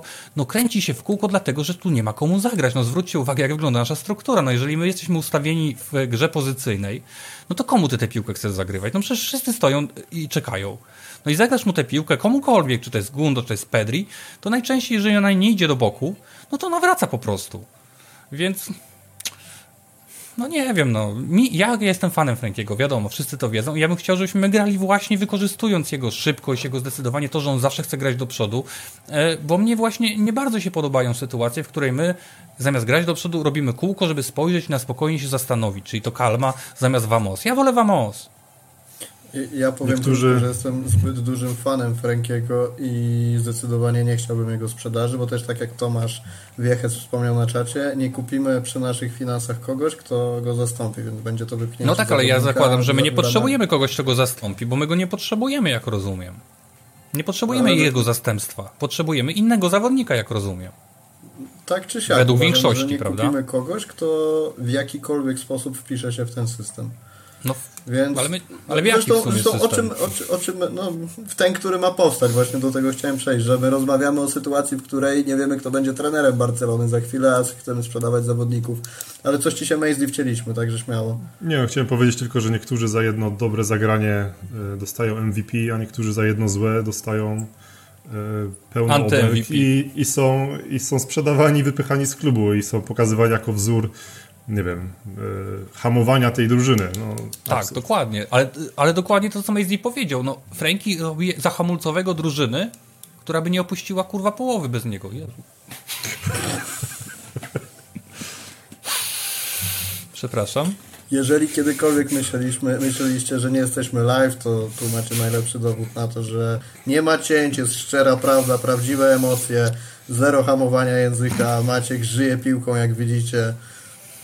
E, Dobra. A, a panu Filipowi Wasińskiemu, który pokazuje swoje odcinki ośmioletniemu synowi, radzimy ten moment po prostu skipnąć. E, Słuchajcie, a dalibyście Frankiemu nagrodę MVP za konferencję, jaką miał przed meczem z Napoli? No nie wiem, Maisley pierwszy teraz. Nie, czemu. Nie, no ogólnie ciężki Bo Maciek temat. gadał przez ostatnie 20 Tak. minut bez złapania oddechu, jakby spację zgubił z klawiatury. E, brakowało tylko, żeby jeszcze wyciąg rzucił na stół, tak jak to zrobił kiedyś Pikę i mielibyśmy komplet po prostu. Ty, ale, ale ostatnio coś było z tym, z Gerardem Romero, że tam tańczył w przebraniu tygrysa, także Maciek, to jest dla ciebie następny krok, myślę. Ja mam strój żyrafy w domu. Może być. No to co z tą konferencją? No, wiesz co, no, z jednej strony nie mam mu się co dziwić, że tak zareagował, że tak postawił sprawę jasno, no bo każde okienko praktycznie jest wypychane, nawet nie co okienko, bo to trwa cały sezon tak naprawdę. Póki ciągnie tą drużynę na plecach, to wszystko jest ok, a jeżeli pojawił się tutaj e, słabszy okres, w którym i tak on nie jest jednym z gorszych, tylko jednym z lepszych, nawet jeżeli ma ten słabszy okres, tak uważam, no to i tak, i tak y, on dostaje non-stop po nogach, tak? Non-stop jest gdzieś tam podcinany, podważany, y, wypływają jakieś niewygodne fakty, które okazuje się, że faktami nie są. No nie ma się co dziwić, że chłopak jest sfrustrowany. Y, Według mnie może dostanie trochę spokoju teraz. Być może nie od twitterowych wycinaczy jakichś tam fragmentów, ale może od y, katalońskiej prasy gdzieś tam. Ten spokój to średnio wierzę, szczerze mówiąc, bo wydaje mi się, że to jest właśnie woda na młyn dla tych dzienników i będą mu to teraz przy każdej okazji wyciągać. Ale fakt faktem, mnie się to po pierwsze bardzo podobało, bo ja nie jestem fanem w ogóle tych konferencji prasowych i dlatego też podobał mi się kierunek, w jaki poszedł Luis Enrique w trakcie mundialu ze swoimi streamami, bo to można oceniać w bardzo różny sposób, ale przynajmniej do pewnego stopnia mówił to, co chciał powiedzieć i nie musiał się hamować przed kamerami, żeby być bardzo poprawnym politycznie, w przeciwieństwie do Maćka, który wiadomo, e, Rynsztok nam dzisiaj zaprezentował bardzo okrutny.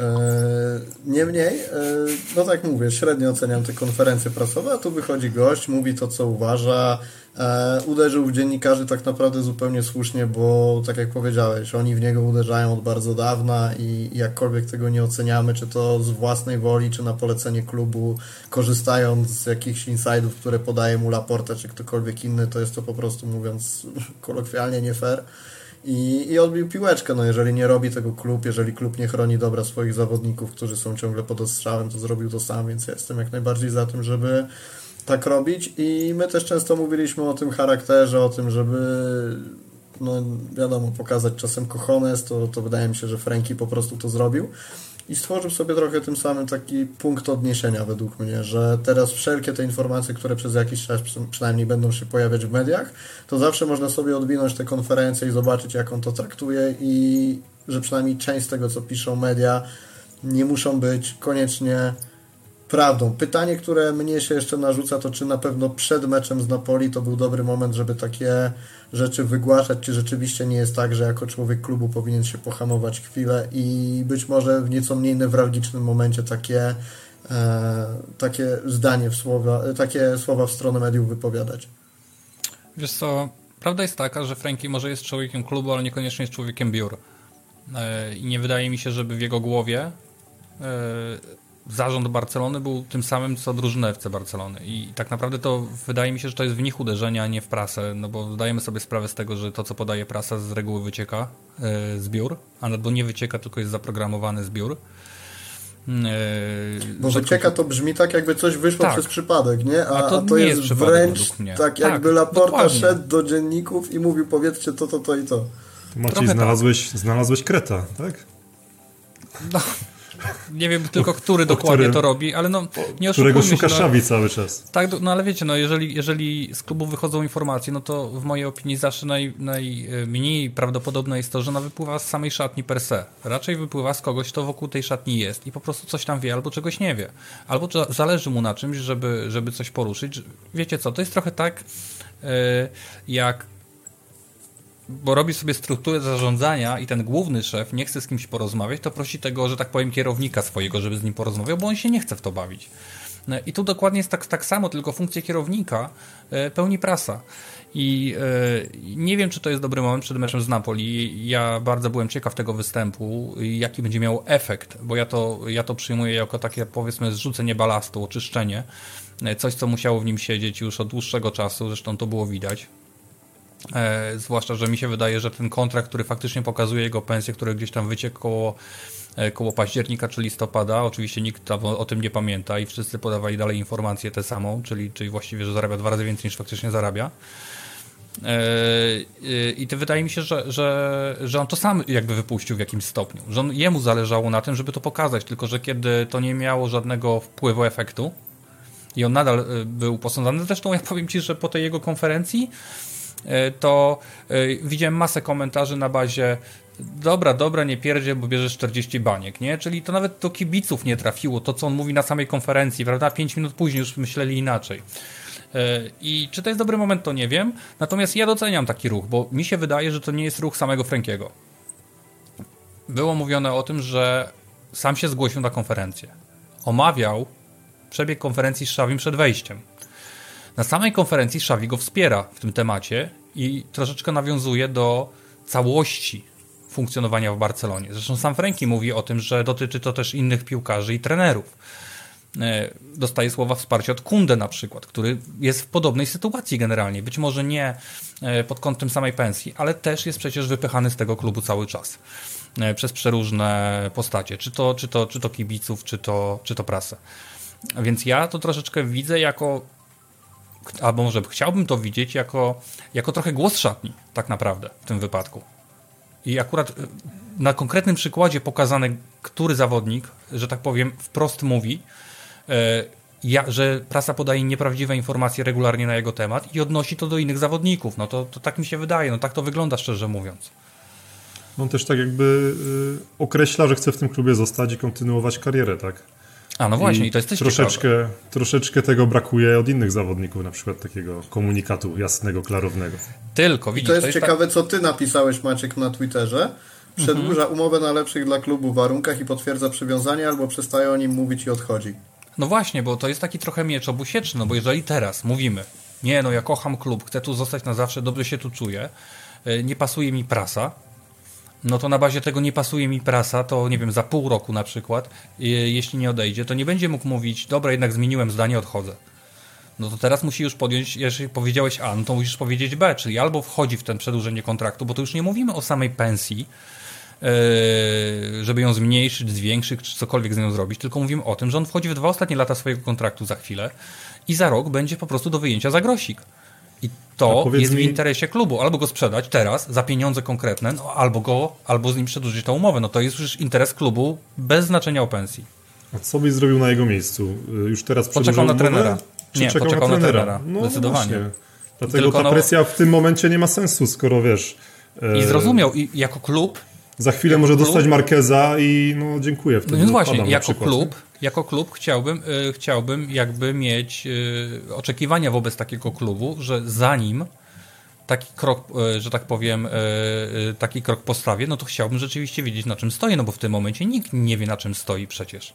Ta kadra za chwilę będzie miała 40 ludzi przecież, łącznie z tymi młokosami, którzy już tutaj grają. Nikt nie wie, kto w niej zostanie faktycznie, kto nie. Można wskazać kilku ludzi, którzy na pewno zostaną, ale tak naprawdę całościowo my nie wiemy, kto w niej będzie tworzył ten na przykład trzon za pół roku. E, więc ja też na jego miejscu nie zezwoliłbym teraz na wymuszanie podpisania nowego kontraktu, kiedy ja nie wiem na czym stoję, kiedy jestem, no generalnie sam wprost mówi, no jest niezadowolony w tym momencie. W tym momencie jest nieszczęśliwy po prostu, powiedzmy w jakimś stopniu. I nie chodzi tu o wyniki, tylko po prostu on źle się czuje z tym, co się dzieje wokół jego osoby. I to się przecież może nie skończyć. Przecież to, że zmieni się trener na przykład, albo y, miesiąc, albo nagle ktoś złapie lepszą czy gorszą formę, no nie oznacza, że Franki nie będzie się tak samo czuł za rok. I on też tego nie wie. I on ma młodego dzieciaka, który mu się dopiero urodził. Jeśli on ma zmieniać miejsce zameldowania, że tak powiem, no to teraz. Bo za rok, dwa, trzy dzieciak pójdzie do przedszkola, potem do jakiejś szkoły i tak dalej. No będzie już y, będzie bardziej przywiązany do miejsca. No teraz tak naprawdę cała ta ich rodzina mogłaby spokojnie osiąść gdzie indziej. Y, dlatego ja podejrzewam, że e, dużo się mówi o współpracy z Bayernem. Ja naprawdę widzę Frankiego w Bayernie, gdyby trzeba było gdzieś odejść. Wydaje mi się, że on by tam pasował pod bardzo wieloma względami i tak, że tak powiem, życiowo do Niemiec by pasował zwyczajnie e, i gra by mu pasowała i intensywność jest inna, inaczej się w, tych, w tej Bundeslidze gra. Wcale nie gorzej niż w Hiszpanii, według mnie w Bundeslidze są naprawdę fajniejsze mecze niż w Hiszpanii z reguły.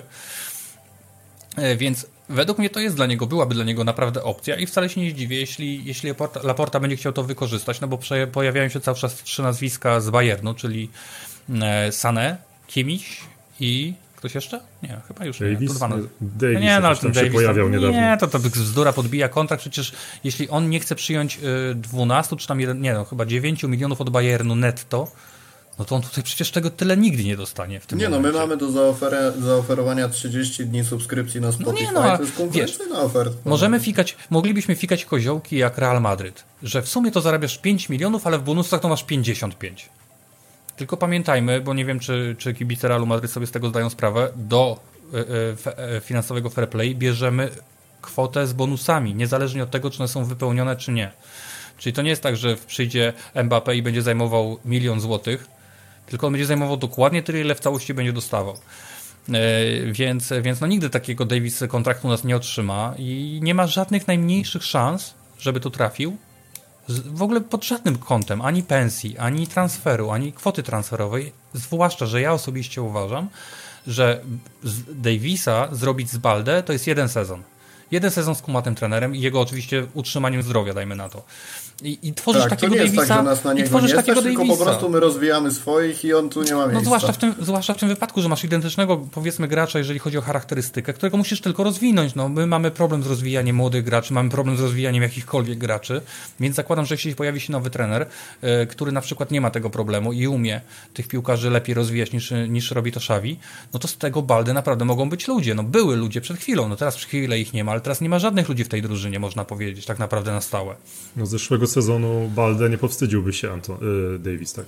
No więc właśnie o to chodzi. A ja no, tylko zwracam... jak tam raz łyczek, to panowie. Ja tylko, no, ja tylko zwracam też jedną uwagę. Ja tylko zwracam na jedną rzecz uwagę. Najlepszy sezon Alfonso Davisa, najlepszy w ogóle jakikolwiek, jaki istniał, czyli ten chyba 20-21 Flika, to jest 8 asyst. A tak to jest 2, 4, 1.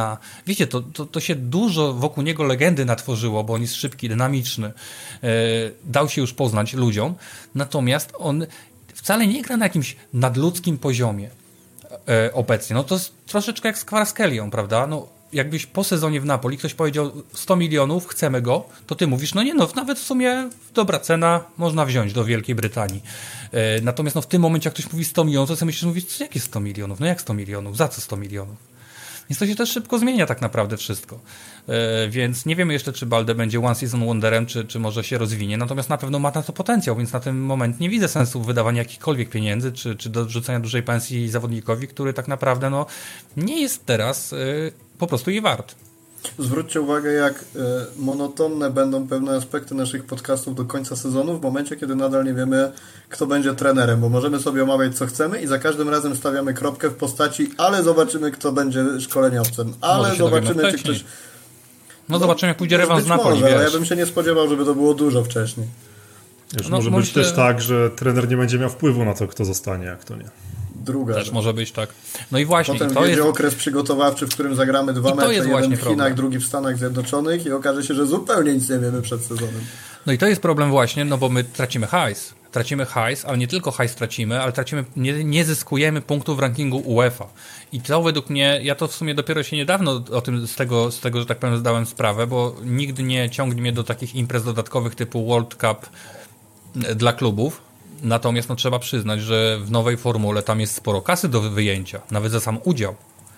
I e, wydaje mi się, że Barcelona zdecydowanie powinna się teraz postarać o to, a takimi meczami z Napoli to sobie, no przesrywamy sobie tą sytuację, bo mamy obecnie 6 punktów straty do Atletico, bo będzie to na pewno Atletico w tym momencie, bo muszą być dwie drużyny z jednego kraju. Atletico ma lepszy ten współczynnik pięcioletni o 6 punktów. Gdybyśmy wczoraj wygrali, wygrali rewanż i awansowali dalej, to zabrakłoby nam jednego zwycięstwa w, pół, w ćwierćfinale, nawet jakbyśmy odpadli, żeby to Atletico przeskoczyć. I wtedy do, tego, do tych klubowych mistrzostw świata się dostać e, i zarobić kasę. I wydaje mi się, że to teraz naprawdę się tworzy nie tyle problem, co tracimy kolejną okazję tymi meczami na zarabianie pieniędzy, których po prostu nie mamy. I to, to jest kiepska sytuacja rzeczywiście, która może doprowadzić do tego, że przed 30 czerwca, czyli przed w ogóle zakończeniem tak naprawdę oficjalnym sezonu, przed końcem e, roku e, obrotowego, że tak powiem, czy, czy, czy jakkolwiek to nazwiemy, trzeba będzie te pieniądze uzyskać, żeby wypełnić budżet. No i wtedy rzeczywiście trzeba będzie kogoś sprzedać szybko. Bo samą pensją, obniżeniem jakąkolwiek, no nie osiągniemy tego, co, co nie przyniosło Libero, tego, co nie wypracowaliśmy na boisku, e, tego, że Montjuic prawdopodobnie będzie, będzie przynosiło mniej pieniędzy niż klub zakładał. Więc to będą dziesiątki milionów strat wtedy i, i, i powiem Ci szczerze, że no, siłą rzeczy, jeżeli będziemy chcieli wejść do zasady 1 na 1, no to trzeba będzie kogoś sprzedać. Gdybyśmy tylko mieli w redakcji kogoś, kto mógłby nam przyjść na podcast i tak to wszystko ładnie przedstawić. Szkoda, szkoda, no, że nie mamy Szkoda, takiego że nie ma takiego gościa. Nie? No właśnie. A najlepiej dwóch, najlepiej dwóch. Taka No dyskusja, żeby była, takie opisanie tego wszystkiego w przejrzysty sposób. No, ale może kiedyś będzie. Zobaczymy, zobaczymy. Nie, na pewno się chłopaki, na pewno się skusi przynajmniej Błażej, wydaje mi się, kiedy już będzie bliżej tego końca sezonu, kiedy ta sytuacja będzie dla nas trochę jaśniejsza, jak na czym my stoimy, to myślę, że wtedy Błażeja już namówimy, żeby nam powiedział, co będzie, jak będzie wyglądało okienko letnie i dlaczego nie trzeba się nim przejmować. Zobaczymy, może wtedy już nie będziemy go wcale chcieli. To, to pociąg Untok podjeżdża tylko raz, wiesz. Tak samo jak pociąg Real podjechał po Mbappé tylko raz i okazuje się, że to, to raz trwa już nie wiem, które Bo on, po prostu, bo on po prostu jechał po tej zwrotnicy cały czas, tak się kręcił ten pociąg, tak 7 lat się kręci. No właśnie, co z tym Mbappé, panowie? Jak to, jak to widzicie? Czy to wreszcie ten sezon, w którym będziemy go oglądać w białej koszulce na hiszpańskich stadionach, czy znowu wodzi za nos potężnego Florentino? No, wszystko na to wskazuje. Myślę, że Nie, no teraz to już musi, no. Teraz to już Eee. musi, jak co roku. Ja myślę, że to jest bardzo dobra e, jakby decyzja pod kątem atrakcyjności ligi na pewno. Liga dużo zyska na tym zawodniku, no ale my możemy bardzo dużo na tym stracić. Obawiam się troszeczkę, że Laporta pod wpływem takiego ruchu ze strony Madrytu zacznie działać jeszcze głupiej niż do tej pory może. Jeszcze bardziej bez głowy. Też Postara się znaleźć jakąkolwiek odpowiedź, y, jakiegoś dziwnego zawodnika nam y, zaproponuje, na którego już, na którego miejsce generalnie mielibyśmy inne opcje, a nadal będziemy się martwili, kogo wystawić gdzieś tam zamiast Christensena w środku pola na przykład. To jest taka moja największa obawa. A tak naprawdę powinniśmy odpowiedzieć trenerem po prostu. Nie Tak żadnymi jest. zawodnikami, a systemem, trenerem, Tak e, jest, sztabem bo- szkoleniowym. Ale dokładnie, bo y, skończmy z, ko- skończmy z myśleniem w Barcelonie, że jak kupimy jakiegoś zawodnika X, to on nam przyjdzie, zrobi robotę za nas. Bo nawet jeśli będzie to, nawet gdybyśmy mieli pieniądze na tego Mbappé, to ja się założę, że on przychodząc tutaj y, y, do nas, na wolną pozycję przecież jakby nie było, y, dokładnie na taką, jaką potrzebuje, no bo wiemy, że w Madrycie trzeba będzie kombinować, jak go z Viniciusem, po, że tak powiem, poszyć, y, to ja się zakładam, że nam by to nie dało takiej korzyści, jakbyśmy oczekiwali. Bo bez trenera, bez struktury, bez świadomości tego, co trzeba grać, jak trzeba grać, to nie wyjdzie. I yy, dokładnie jak Mateusz mówi, no tu jest potrzebny trener, który ma konkretny pomysł, umie go wdrażać i zacznie go wdrażać. Nie będzie się patrzył na Laportę, nie będzie się patrzył na zawodników, tylko po prostu będzie robił swoje. E, I, I rzeczywiście to jest jedyna szansa faktycznej odpowiedzi, jaką my mamy, bo e, jeżeli my znowu zaczniemy się skupiać, żeby zrobić przeróżne ruchy transferowe, wy, nie wiem, wy, zapożyczyć się, sprzedać jakieś aktywa, tylko po to, żeby przeprowadzić, nie wiem, transfer, z, nie wiem, 100 milionów na transfer wydać e, jak dwa lata temu, czy tam 150, no to sami widzimy, na jakim jesteśmy etapie. No wydaliśmy w 2022 roku 250 milionów, i właściwie wszystkie te wydatki w tamtym okresie, no już przynajmniej rok po ich, po, po, po, po, e, po ich wydaniu, to my już z każdego z tych zawodników byśmy się chętnie pozbyli, żebyśmy chcieli następnych zawodników. E, już Kunde jest nam w sumie niepotrzebny, można go sprzedać. To samo właściwie tyczy się Rafini, na Ferrana też się narzeka regularnie, no Robert wiadomo. E, I tak naprawdę w sumie z całej tej, z całego tego zastępu ludzi, których kupiliśmy, to, to nikt już nagle nam nie jest tak naprawdę potrzebny. Myślimy jak sprzedać Christensena, prawda, no na ten moment po mówimy Felixie dobrze. wcale byśmy nie płakali, po Cancelo ale się wiesz, powiem ci, tak już abstrahując od tych wielomilionowych Ale transferów. powiem tak. Ci zupełnie serio, że ja na tym etapie ja nie jestem przekonany, że my musimy się tak mordować o Cancelo. Zależy jakie będą warunki transferowe, bo jeżeli na przykład przyjdzie Manchester United, Manchester City i powiemy chcemy 30 milionów, to mówimy to dobra, to bierzcie go i na razie. Wiesz, 15 milionów, jakiś bonus, spoko, jeśli to jest w naszym zasięgu i nie rozpierdziela nam, że tak powiem, e, finansów w inny sposób. Natomiast no, jeżeli to będzie jakaś, ma być jakaś przepychanka, to ja nie wiem, czy jest sens w to iść. No Cancel też, w ogóle nie wiem, czy jest sens chodzenia w znowu 29-30-letnich zawodników. To samo mam teraz, bo też jakoś sobie chyba z tego nie zdawałem sprawy, ale też przecież się sporo mówi całe życie u nas o Kimisiu. Ja nie wiem, czy ja chcę teraz Kimisia. Nie wiem, co on zmieni w naszej drużynie. Ja się boję, że oni, że zawodnicy pod 30 przychodzą do nas tylko po to, żeby sobie tu pograć, e, ale już nie mają tej ambicji, tego głodu, żeby, że tak powiem, zostawiać serce i, siódme poty wylewać na boisku. Nie mam tego wrażenia. A widzę to na przykład po młodych chłopakach, którzy się tu pojawiają, nawet z naszej szkółki. Więc, e, więc naprawdę bardzo spokojnie bym poszedł do tego okienka transferowego i wcale bym się nie obraził, gdybyśmy spieniężyli wszystko, co chcemy spieniężyć i nie wydali ani złotówki, czy tam ani euro. To by było moje marzenie. Moje marzenie po prostu. No powiedzmy na tego Cancelo ok, bo naprawdę no, rzeczywiście to jest chłop, który by nam się na pewno przydał. Posiadanie go, go w kadrze jest wartościowe. Natomiast no mówię, nie obraziłbym się, gdyby poza tym właśnie Cancelo i ewentualnie jakimś powrotem, wykorzystaniem kogoś z wypożyczenia typu Alex Vaje, nie wiem, może Serginio Des nagle będzie, będzie, będzie przydatny. No chłopak gra w Lidze Mistrzów, radzą sobie e, razem z Lukiem de Jongiem tam ładnie w tym PSV może już nabrał trochę, e, trochę doświadczenia. No, jeszcze jest Julian Araujo na stronę, prawda? No jest Hector Ford. No, są ludzie, którzy, z których możemy korzystać, a trzeba sobie zadać pytanie, no na ile my korzyści z Cancelo faktycznie mamy, prawda? I jak jesteśmy z niego zadowoleni? Czy na przykład jesteśmy zadowoleni z niego jako obrońcy? Bo według mnie nie bardzo. Czy jesteśmy zadowoleni z jego e, zwrotu ofensywnego? Wydaje mi się, że też tak średnio. Więc to jest zawodnik, który na pewno ma duży potencjał. On pokazuje się w Lidze Mistrzów, to jest ważne, bo też zagrał wczoraj bardzo dobre spotkanie. Wygrał nam też w jakimś stopniu mecz przecież Sporto, bardzo ważny na Camp Nou, e, na Montjuic. Więc, e, więc na pewno w tych meczach ligomistrzowych jest, e, jest bardzo ważnym elementem naszej drużyny. Natomiast no, ligowo to nie powiedziałbym, że to jest jakiś człowiek, bez którego się nie możemy obyć. Mm, więc tak jak mówię, no tutaj trzeba spokojnie to wszystko przemyśleć, ale tak jak Mateusz wspomniał, moją największą obawą przed, przed nowym sezonem jest to, że Laporta po prostu coś odwali, że jego ego nie pozwoli mu na to, żeby Real się wzmacniał najlepszymi piłkarzami na świecie rok do roku, a on tak naprawdę y, tylko czerpał z jakichś tam y, darmowych transferów albo przepłacał zawodników, których po prostu mieliśmy w zasięgu, typu Rafinha czy, czy Kunde, bo tak naprawdę gdyby oni szli do innych klubów, to by pewnie kosztowali połowę tego, coś czuję.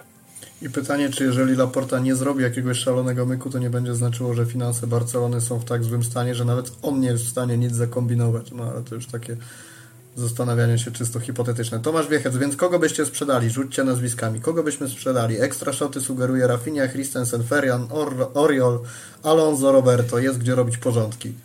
Rozmawialiśmy o tym chyba dwa odcinki temu.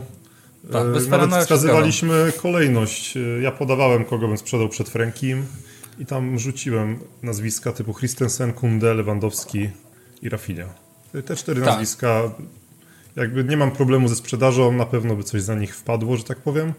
Tylko znowu ja mam wątpliwości, czy znajdziemy kogokolwiek na ich miejsce.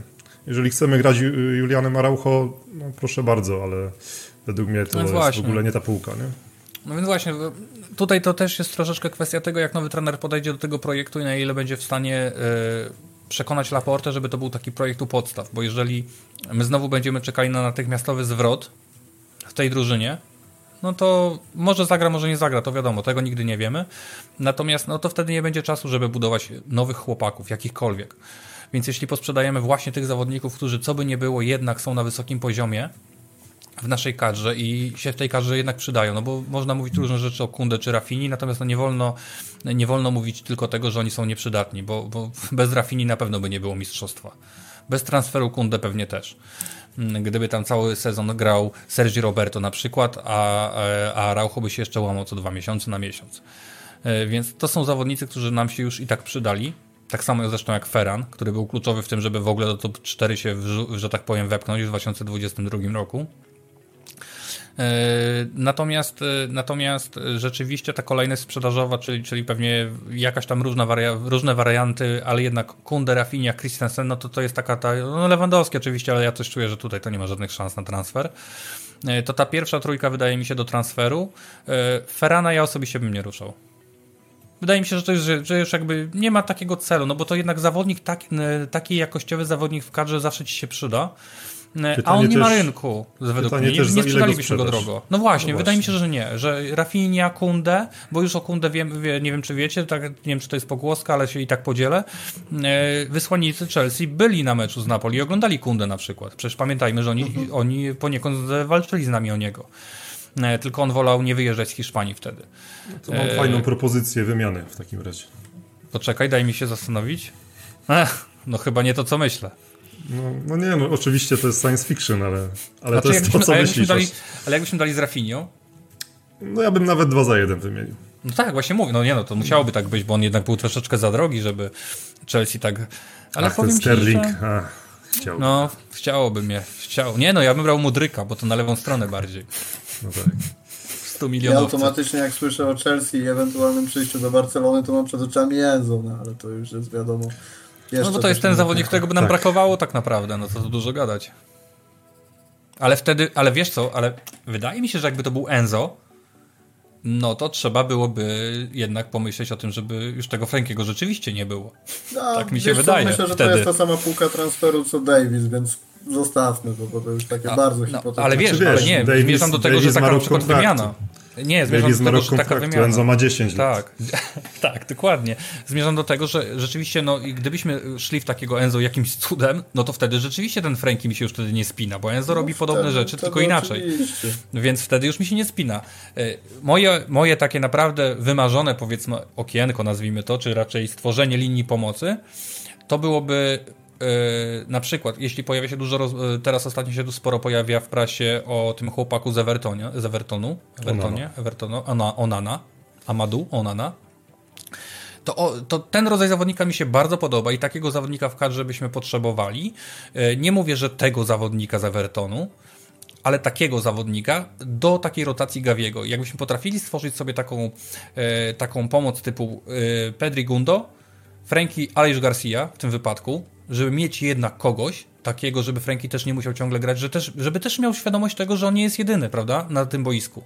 Że, żeby też czuł na plecach oddech e, jakiegoś rywali, e, rywalizacji do składu i właśnie na przykład takiego Onane, czy kogoś ala Onana i Gawiego, no to wydaje mi się, że już mamy na tyle wtedy kompletną linię pomocy, gdzie nawet gdy ktoś wypada, to masz jeszcze, że tak powiem, chłopaków w rezerwie i na przykład takiego Fermina wtedy wypożyczyć. Niech on sobie spokojnie się rozwija, że niech on gra, bo widać, że chłopak może być mieć wielką wartość takiego chłopaka. Pamiętajmy, że Guno za chwilę znowu nie będzie. On ma 34 lata, Pol gra jeszcze pewnie z jeden sezon, a potem to już będzie pewnie sobie tak, że tak powiem, e, kupony odcinał, więc my musimy myśleć też o przyszłości w kontekście tego, że jednak, no zwróćcie uwagę, mieliśmy najmłodszy skład jeszcze niedawno w Hiszpanii, w poprzednim sezonie, teoretycznie jeden z najmłodszych, a my wychodzimy znowu na mecze e, po średnią wieku po 38, po, 30, e, po 28, po 28,5 roku, prawda? Czyli już nie ma takiej, takich młodych zawodników, no bo jest właśnie Gundo, no bo jest właśnie Lewy i ci zawodnicy przynajmniej rok, wydaje mi się, i przynajmniej, i przynajmniej te dwie pozycje na pewno nam znikną w ciągu roku i musimy o nich myśleć, o ile pozycję środkowego napastnika mamy gdzieś tam, powiedzmy, na razie dajmy na to zabezpieczoną młodzieżą, no bo jest ten rok, jeszcze nie wiemy dokładnie, co z niego będzie, ale, ale jest. Jest, jest Mark Giu, którego ja osobiście naprawdę wydaje mi się, że w niego musimy inwestować e, czas i minuty i podpisać z nim nowy kontrakt, być może dać mu wypożyczenie, bo takiego, taki napastnik się w La Masie raczej nie zdarza. No I wydaje mi się, że to z tego trzeba byłoby wyciągnąć, że tak powiem, korzyść, nawet jeśli nie do naszego, do naszego zespołu podstawowego, no to przynajmniej wypożyczyć go, ukazać go światu i sprzedać zwyczajnie z korzyścią. E, więc, więc no, trzeba myśleć też po prostu o tym, że nasi zawodnicy też będą znikać, niektórzy tacy, którzy w tym momencie są, że tak powiem, e, no, nietykalni po prostu, czyli Gundo i Lewy chociażby. No, pamiętajmy, że La Masia też nie jest studnią bez dna, już naprawdę ją mocno, że tak powiem, no tak. przeoraliśmy w ostatnim czasie i tak na szybko chyba nie widzę jakichś takich roczników, y, takich konkretnych zawodników, którzy już teraz mogliby wejść do pierwszego zespołu i coś tam jeszcze powalczyć. Pewnie znowu będziemy musieli odczekać 2-3 lata, aż się znowu pojawi jakiś tam 17-latek, który gdzieś nam uratuje tyłek y, w kluczowym momencie. Poza Chyba, tym ja też... podcastu wpadnie Piotr Guziński znowu tylko, nas zaskoczy jakimiś nazwiskami, więc w znaczy... segmencie zapraszania znajomych z redakcji do podcastu po Błażeju i Gajtku jest yy, Piotrek. Zapraszam. Wiecie, tylko też, tylko też jest taka sprawa, że my na razie gramy słabo. I, i my tych wszystkich naszych mokosów... Chodzi mi o to, że my oceniamy tych wszystkich mokos, mokosów po grze w słabej drużynie. I, A i tak są najlepsi. Zmierzam, zmierzam do tego, że może się okazać przecież, że oni teraz robią różnicę, bo my na nich patrzymy inaczej troszeczkę. Oni są nasi, oni są wychowankami, to są dzieciaki, pozwalamy im na błędy i nie mamy o nie pretensji i tak dalej. E, natomiast no, kiedy ta drużyna na przykład zaczęłaby grać naprawdę porządnie w piłkę, e, troszeczkę zmieniła się kadra, albo nawet nie, to może się okazać, że dla tych chłopaków wcale tutaj nie będzie aż tak dużo miejsca. E, nie oszukujmy się, my byśmy z nich nie korzystali naj, najprawdopodobniej często, gdyby nie przymus zwyczajnie. Że my nie możemy sobie kupić zawodników. No, to, to nie jest tak, że La Masia to teraz nagle obrodziła. Ostatnie 10 czy 15 lat nie było pół człowieka z tej La Masii, a teraz to co drugi się już nadaje do tej pierwszej drużyny. Nie, to pierwsza drużyna jest na tyle słaba, że y, dawanie tam młodych dzieciaków nie jest dużym ryzykiem. Przecież na etapie y, y, MSN, czy nawet 10 lat temu powiedzmy, nie było szans wprowadzić młodego chłopaka, bo wszyscy byli za dobrzy na boisku po prostu. Nie mieli szans. Ludzie się tu bali przychodzić, bo wiedzieli, że nie będą grać zwyczajnie. Że ta, y, że ta drużyna jest zbyt mocna, żeby znaleźć jej miejsce i dlatego nie przychodzili ludzie. Teraz mamy odwrotnie. Teraz mamy sytuację, w której właściwie moglibyśmy wymienić każdego zawodnika z tego boiska E, w dowolnym momencie i, e, i mieć z tego również korzyść. Nikt nie myśli o tym, ten jest nietykalny czy tamten. My to tylko, nietykalność jest tylko wystosowana na bazie naszych sympatii w tym momencie. Kogoś lubimy, albo ktoś jest naszym wychowankiem, to jest nietykalny i tyle. Natomiast jeżeli my zaczniemy grać dobrze w piłkę, to się może okazać, że dla tych młodych chłopaków wcale tu nie ma miejsca i trzeba ich znowu wypożyczać czy sprzedawać. Albo oni będą po prostu odchodzili z końcem kontraktu. Zobaczymy. Zobaczymy. No i też nie wykorzystujemy tego, myślę. No nie, Bo tak naprawdę właśnie o to chodzi, w ogóle tego nie wykorzystujemy. Bierzemy to, co nam pasuje i tyle, no. Moglibyśmy pokazać Casado w dwóch meczach Pucharu Króla w jakimś meczu ligowym i być może y, po przedłużeniu kontraktu latem już by ktoś go wziął, jak nie wiem, y, na przykład, no nie wiem, Niko nie, bo to tam chyba za duże pieniądze, bo tam około 8 milionów Porto za niego zapłaciło. No ale tak, zawsze tak, jakieś 3-4 miliony euro gdzieś tam mogłoby wpaść, jak za Mingezę na przykład. O, to jest dobry no ale zobacz, nie wiem, czy tam widzieliście, ale na przykład wczoraj Niko z Arsenalem zagrał bardzo dobry mecz. A ty chyba Widziałem... pisałeś, że ewentualnie tak, jeżeli sprawdziłem sobie, bo tam się szczerze mówiąc... na jego transfer to około 30 milionów cena zaporowa, ale może warto mieć go na uwadze. Umowa ogólnie była e, całkiem ciekawa, bo e, sprzedaliśmy go za 8 milionów, mamy 40% od kolejnej sprzedaży ale myślę, że ta kwota wykupu 30 milionów to od początku było science fiction nie, i było to... wiadomo, że Niko już tutaj nigdy nie wróci, chyba, że będziemy walczyli z Porto, jak Atletico z nami walczyło Griezmann ale... na przykład. I teraz zobaczcie znowu, bo rozmawialiśmy chyba jeszcze Mateusz y, bez ciebie z Rafałem po meczu w Porto, z Porto, y, ja akurat miałem przyjemność być na tym meczu y, na żywo, o Alanie Varelli, którego kiedyś mogliśmy kupić za tam chyba 5 czy 6 milionów, on zaczyna robić naprawdę powoli karierę, że tak powiem, europejską. Wczoraj na boisku chyba najlepszy. Intensywność, inteligencja, dobre zagranie między liniami. Naprawdę nie bójmy się talentu. Nie bójmy się talentu, ja tak uważam przynajmniej, bo dochodzimy do sytuacji, w której wolimy grać e, środkowym obrońcą na pozycji e, drugiego pivota czy w pomocy. Widzimy, że on tego nie umie robić, po prostu nie popełnia błędów, dajmy na to, A mamy przecież w szkole, mieliśmy tych chłopaków, którym można było dawać szansę ich sprawdzać, tak jak Mateusz wspomniał, na przykład w Pucharze Króla, czy w zeszłym roku, czy kiedykolwiek tak naprawdę, jak na przykład wygraliśmy już mistrzostwo w presezonie. A tego nie robiliśmy, prawda? Więc dlatego ja nie uważam, że my jesteśmy przywiązani do Masji. My po prostu z niej korzystamy teraz, bo musimy. E, a gdybyśmy nie musieli, to byłoby dokładnie tak, jak było przez ostatnie 10 czy tam naście lat, gdzie po prostu woleliśmy wydawać gigantyczne pieniądze. Nawet woleliśmy odkupić tych wychowanków, przecież Deo Lofeu powroty, Denisów Suarezów i tak dalej, e, niż dać im tak naprawdę porządną szansę na, na etapie początkowym, więc. Yy, skupmy się na drużynie, nie muszą być to ani młodzi zawodnicy, ani starzy zawodnicy, ani drodzy zawodnicy, ani tani, czy dużo, czy mało zarabiający. To chodzi o to, żeby stworzyć idealną drużynę pod trenera. I na tym się trzeba skupić. To bo jak on nagle stwierdzi, podcastu... wiesz, bo, bo taki trener ci może powiedzieć, a ja w ogóle mnie nie interesuje na przykład Araujo.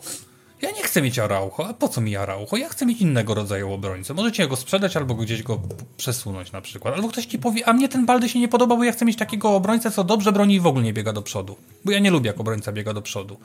Jedynym nie wychowankiem, który nie wszedł do zespołu tak naprawdę mm, z powodu kontuzji jakiegoś titulara, to był właśnie Baldy. No tak. Tak na szybko myśląc. Myślę, że wszyscy pozostali, czy to Moriba, czy Nico, czy Ricky, czy nawet Gavi i tak dalej, to wszyscy wchodzili po prostu z powodów e, problemów kadrowych. No tak. Ale Tylko Balde jest zawodnikiem, który dostał szansę, mimo że nie było problemów kadrowych. Ale Oscar to samo Mingueza, było z Pedrim. Nawet Oscar Mingueza, który nie był najmłodszy Kurde, i wchodził do pierwszego było, zespołu. To samo było z Pedrim. Przecież wszyscy y, mówią, że zawdzięczamy w jakimś stopniu to, że Pedri się ujawnił Kumanowi. Tylko przypominam tamten sezon, to było tak, że przecież Kuman grał Coutinho. Dopiero jak Coutinho zaczął mieć problemy ze zdrowiem, to nagle wskoczył Pedri i się okazało, że kurde Pedri jest po prostu dobrym piłkarzem. To nie jest tak, że ktoś mu dał szansę, bo w niego uwierzył. On był nagle do potrzebny końca, zwyczajnie. Do końca walczył Wijnalduma chyba jeszcze wtedy. Tak, dokładnie. Tak. Właśnie o to dokładnie było, dokładnie. Byśmy wydali na tego Wijnalduma jakieś horrendalne, na jego pensję tam przecież jakieś chciał 10 milionów netto, poszedł do tej Romy i się tam gdzieś zniknął. Nie wiem, czy on jeszcze żyje. Czy... No, według jego do PSG chyba Romano do PSG? Nie było tego? Chyba wtedy a do potem PSG w Romie się chyba znalazł, a potem w Romie go widziałem potem. Być Ale może później do PSG. Tak. PSG, racja, racja, racja. Panowie, Hetafe na zakończenie podcastu, 5 minut o tej fantastycznej drużynie, z którą to ja weekend. Ja mogę powiedzieć, że. Bo śmialiśmy się tutaj przy naszej rozmowie o ujawnie kulisy naszego przygotowania do programu. Śmialiśmy się, że jesteśmy w stanie pokazać palcem zawodnika, który strzeli bramkę Barcelonie, bo to zawsze jest tylko jeden możliwy zawodnik danej drużyny. Yy, więc co, Borja Majoral? Z brameczką? Nie, to, to w ogóle nie, nie ma takiej szansy. Poszedłbym jeszcze innym tropem. scenariusz. W tym sezonie lubimy tracić bramki strzelane przez naszych byłych piłkarzy lub wychowanków, więc. Yy, Alenia? Też... Alenia może? Czyli Alenia, rozumiem. A, że Mingeza też się zabawił z nami. to na wynik, że Mingeza się, Oj, Mingeza to się zabawił. O, uu, to chyba Greenwood musi. Alenia do Majorala jeszcze może być. Greenwood do Majorala, czuję to. Albo rzut tak, karny. I, I plotki o transferze do Barcelony zaraz po tym meczu kolejne. A jak? Ale Majora jest akurat spokojny, lubię tego napastnika. Natomiast samo Getafe Drugi najgorszy czas efektywny, ale są w niezłej w miarę formie. Tam coś punktowali ostatnio. Oni są w, połowie, w ogóle w połowie stawki są generalnie. To Sorry, że cię wetnę, ale pamiętam ile razy rozmawialiśmy o fajnej piłce Realu Sociedad, a teraz co kolejkę Opta podaje ten, ten efektywny czas gry po każdym meczu. Ale to mówiliśmy I, i okazuje się, że Real Sociedad ma najgorszy. I to nie, że to no nie, jest ale przypadek, to, że to się rozmawialiśmy o tym. Rozmawialiśmy o tym już kiedyś, e, wydaje mi się. No Real Sociedad ma taki system gry, że oni starają się, żeby tej piłki na boisku było generalnie jak najmniej i po ich stronie, i po stronie rywala. Oni wykorzystują pojedynczą okazję, jaką mają. No oni rzadko wygrywają dwoma, trzema bramkami przecież. Oni z reguły wygrywają 1-0. Zresztą mieli kiedyś sezon, który, który mieli więcej 1-0 niż my w tym naszym 9 czy tych 10-1-0, to oni mieli wtedy 14 czy 15 przecież. Mieli taki sezon chyba poprzedni, że tak powiem wcześniejszy, czyli 21-22, czyli wtedy, kiedy, kiedy awansowali do pierwszy raz chyba do, do, do Ligi Europy. Yy, I to jest taka drużyna po prostu. Oni tak grają, dlatego ja się szalenie dziwię, że ludzie wspominają w kontekście Barcelony na przykład Imanola Alguacila, który 10 lat pracuje w Realu Sociedad. Jego produkt końcowy to jest drużyna, która na 100 minut gra średnio 45 w piłkę. E, robi wszystko, żeby w tą piłkę nie grać i to jest ich efekt końcowy, z którego oni są zadowoleni. To jest ich produkt gotowy. I oni są z tego zadowoleni, są w tym dobrzy. E, I jak ktoś mówi, że tego Alguacila do, do Barcelony, no ludzie, kochani, przecież żeby on stworzyć coś takiego, to by tu nie dość, że potrzebował 20 lat, to byśmy nigdy nam się ten efekt końcowy nie podobał. No, to tak bardziej niż jeżeli dygresyjnie. chodzi o skalę, skalę trenera, to właśnie też jak pojawiła się propozycja Alguacila, to pierwsze co pomyślałem to, że on tyle czasu potrzebował na zbudowanie drużyny, więc będzie idealnym trenerem dla Laporty. Ale wiesz, drużyny, którą byśmy nie chcieli być. To raz. to jest najważniejsze, a dwa, że, dwa, że akurat Laporta nie wydaje się być człowiekiem cierpliwym na tyle, żeby czekać no tyle lat. No ale no, nieważne. Wiesz. W kontekście Hetafe, to, to czego się spodziewacie, jakiego wyniku, jakiej gry? Klasyczny ja mecz tylko Hetafe? Trzy prośby personalne, żeby nie grał Lamin po pierwsze, żeby odpoczął Kundę i odpoczął Franki. Tak. Zdecydowanie. To jest, oczywiście, że tak i to jest pełna, absolutna zgoda. E, dokładnie mam tą samą myśl, czyli żeby ta trójka sobie odpoczęła. E, to raz. Niekoniecznie fizycznie odpoczęła, bo jest zmęczona, ale po prostu niech przestaną przez chwilę grać w tą piłkę w tej drużynie. Przyda im się trochę świeżości też dla, e, wydaje mi się. To raz. Dwa, no boję się trochę o zdrowie Lamina w takim meczu wolę nie ryzykować. No nie takiego już Hetafe, że tak Suarez powiem. już mu nie zagrozi. No dopiero, ale on już odszedł od razu, czy dopiero z końcem sezonu? A, no sprawdzaj, sprawdzaj. W każdym... No, sprawdzam, w... sprawdzam, ale... Bo, nie, bo moje pierwsze, pierwsze, co tam kojarzyłem, to, że odszedł od razu, ale teraz mówiąc tak? szczerze mnie zagiąłeś tym Ja powiem, no wiesz co, bo ja, ja powiem ci, no staram się Hetafę wyrzucać z pamięci 5 sekund potem jak o nich mówię albo o nich myślę. E, natomiast e, no ja odnoszę wrażenie, że Damian Suarez dopiero po sezonie kończy przygodę z Hetafę. No ale w sumie nawet nie no, wiem, no, tak mam być Na uczciwy. szczęście nikt nie słucha do samego końca podcastu, więc yy, wpadki nikt nie ogarnie. Okej, okay, to git. Nie, mi się wydaje, że to będzie bardzo ciężki mecz jak zwykle. Natomiast yy, nie mamy prawa go przegrać, naprawdę, czy tam nawet zremisować. Wydaje mi się, że mamy obowiązkowe trzy punkty tutaj i naprawdę weźmy się kurna za robotę trochę, bo mam wrażenie, że tu dużo leży w takich zwykłych chęciach. I jeżeli my nie idziemy na te piłki, nie wygrywamy tych przebitek, jeżeli my nie jesteśmy zorganizowani, zdeterminowani, żeby te mecze wygrywać, to z takim Hetafe też nie wygramy. I ja mam wrażenie, że piłkarze Barcelony wychodzą na boisko po to, żeby na nim być po to, żeby po prostu grać, a nie po to, żeby wygrywać. A ja bym sobie życzył, żeby piłkarze Barcelony wychodzili tylko po to, żeby wygrywać, bo kiedy będą wychodzili, żeby wygrywać i my to będziemy widzieli po prostu, że oni chcą wygrać, to nawet jak im się zdarzy porażka, to my to zrozumiemy. E, ale kiedy oni wychodzą po prostu być, to nawet jak wygrywają, to nam jest wszystko jedno. Kolego, ja Damian trochę Suarez, o tym mecz obawiam, szczerze Botafogo, mówiąc. Nie dość, że już jest od 9 lutego, to zdążył zanotować 90 minut w Libertadores. Ile czerwonych Także... kartek? Czyściutki mecz. Nowy no bo to Brazylia. Ta, w Brazylii to będzie miał używanie chłopak dopiero. Łamanie nóg na dzień dobry. Już niech się martwią o tego. Niech się martwią o tego Endrika. No podobno chcą go zatrzymać tam na dłużej. Nie zgodzi się Real. Real ma chyba dać. Real chyba nie zgodzi się chyba Real. Nie, nie zgodzą się. Nie, wydaje mi się, że się nie zgodzą właśnie z tego powodu, że za dużo rzeźnia jest w tej Brazylii. Wydaje mi się, że wezmą go tutaj do nas i wcale mi się nie zdziwił, jak zacznie od Kastylii. Będzie no, trochę zabawnie, ale no właśnie, się nie zdziwił. Gdzie, gdzie on miałby grać w tej chwili, skoro nie jest Hoselu, jest, miałby być Mbappé, miałby być Ach, Rodrigo? W wójstym Hoselu, powiem Ci, zupełnie w wójstym Hoselu, ja to widzę tak.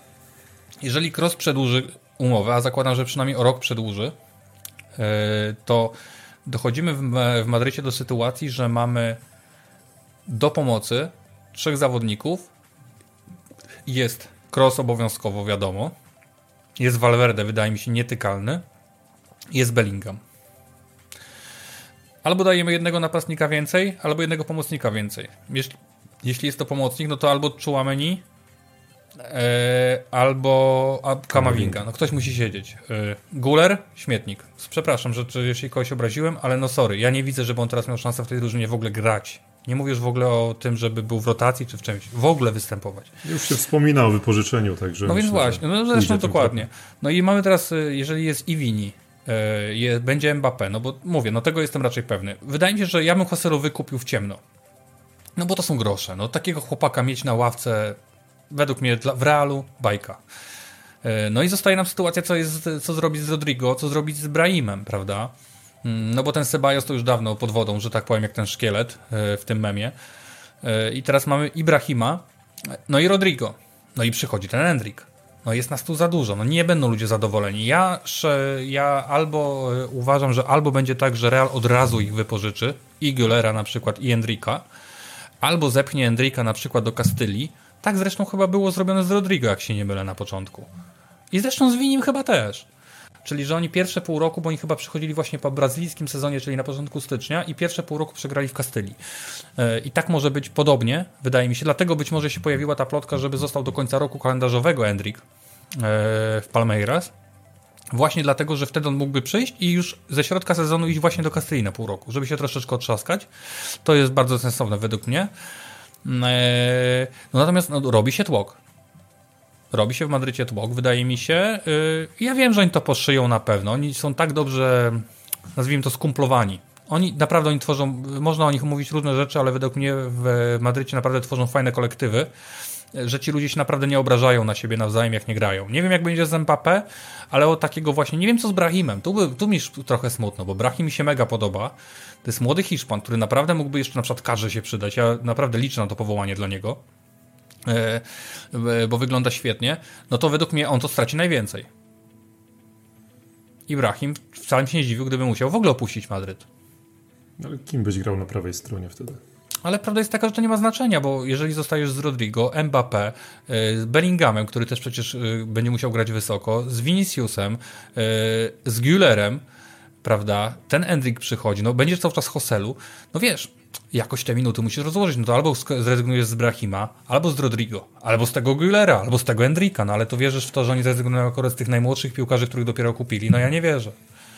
Więc, Jak więc przeszliśmy myślę, że... od Getafe do, do Endrika, to nie wiem. Bardzo płynnie.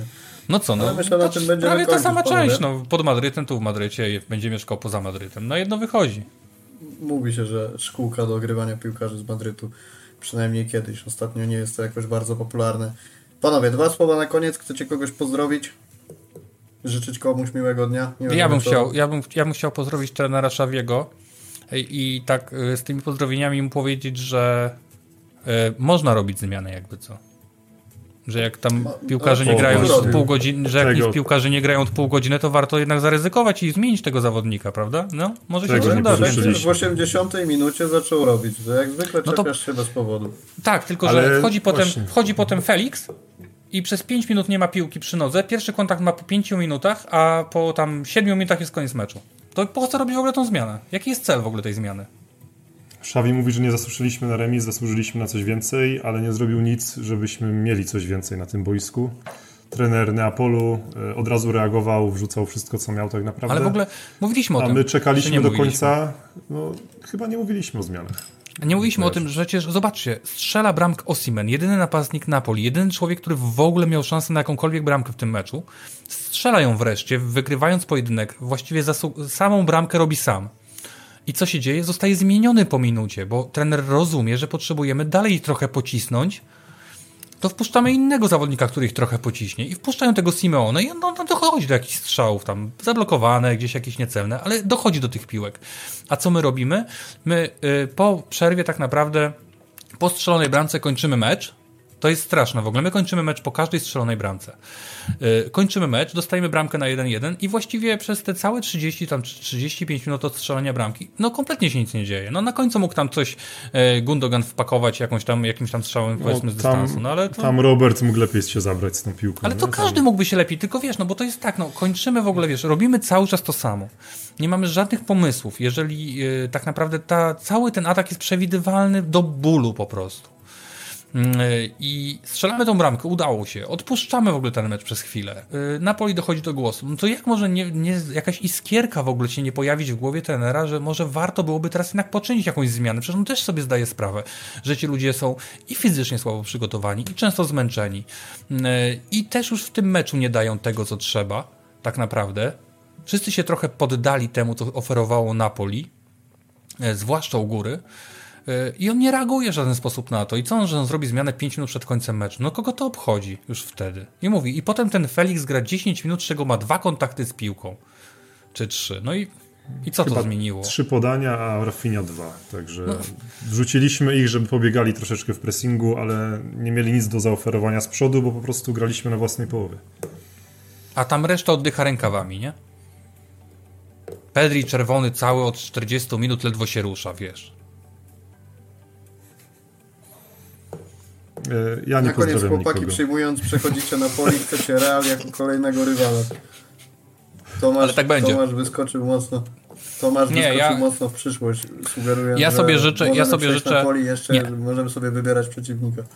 Nie, teraz y, przechodzimy tą rundę i gramy y, z Dortmundem albo z PSV. Bo chcę tam pojechać, bo nie byłem na tych stadionach.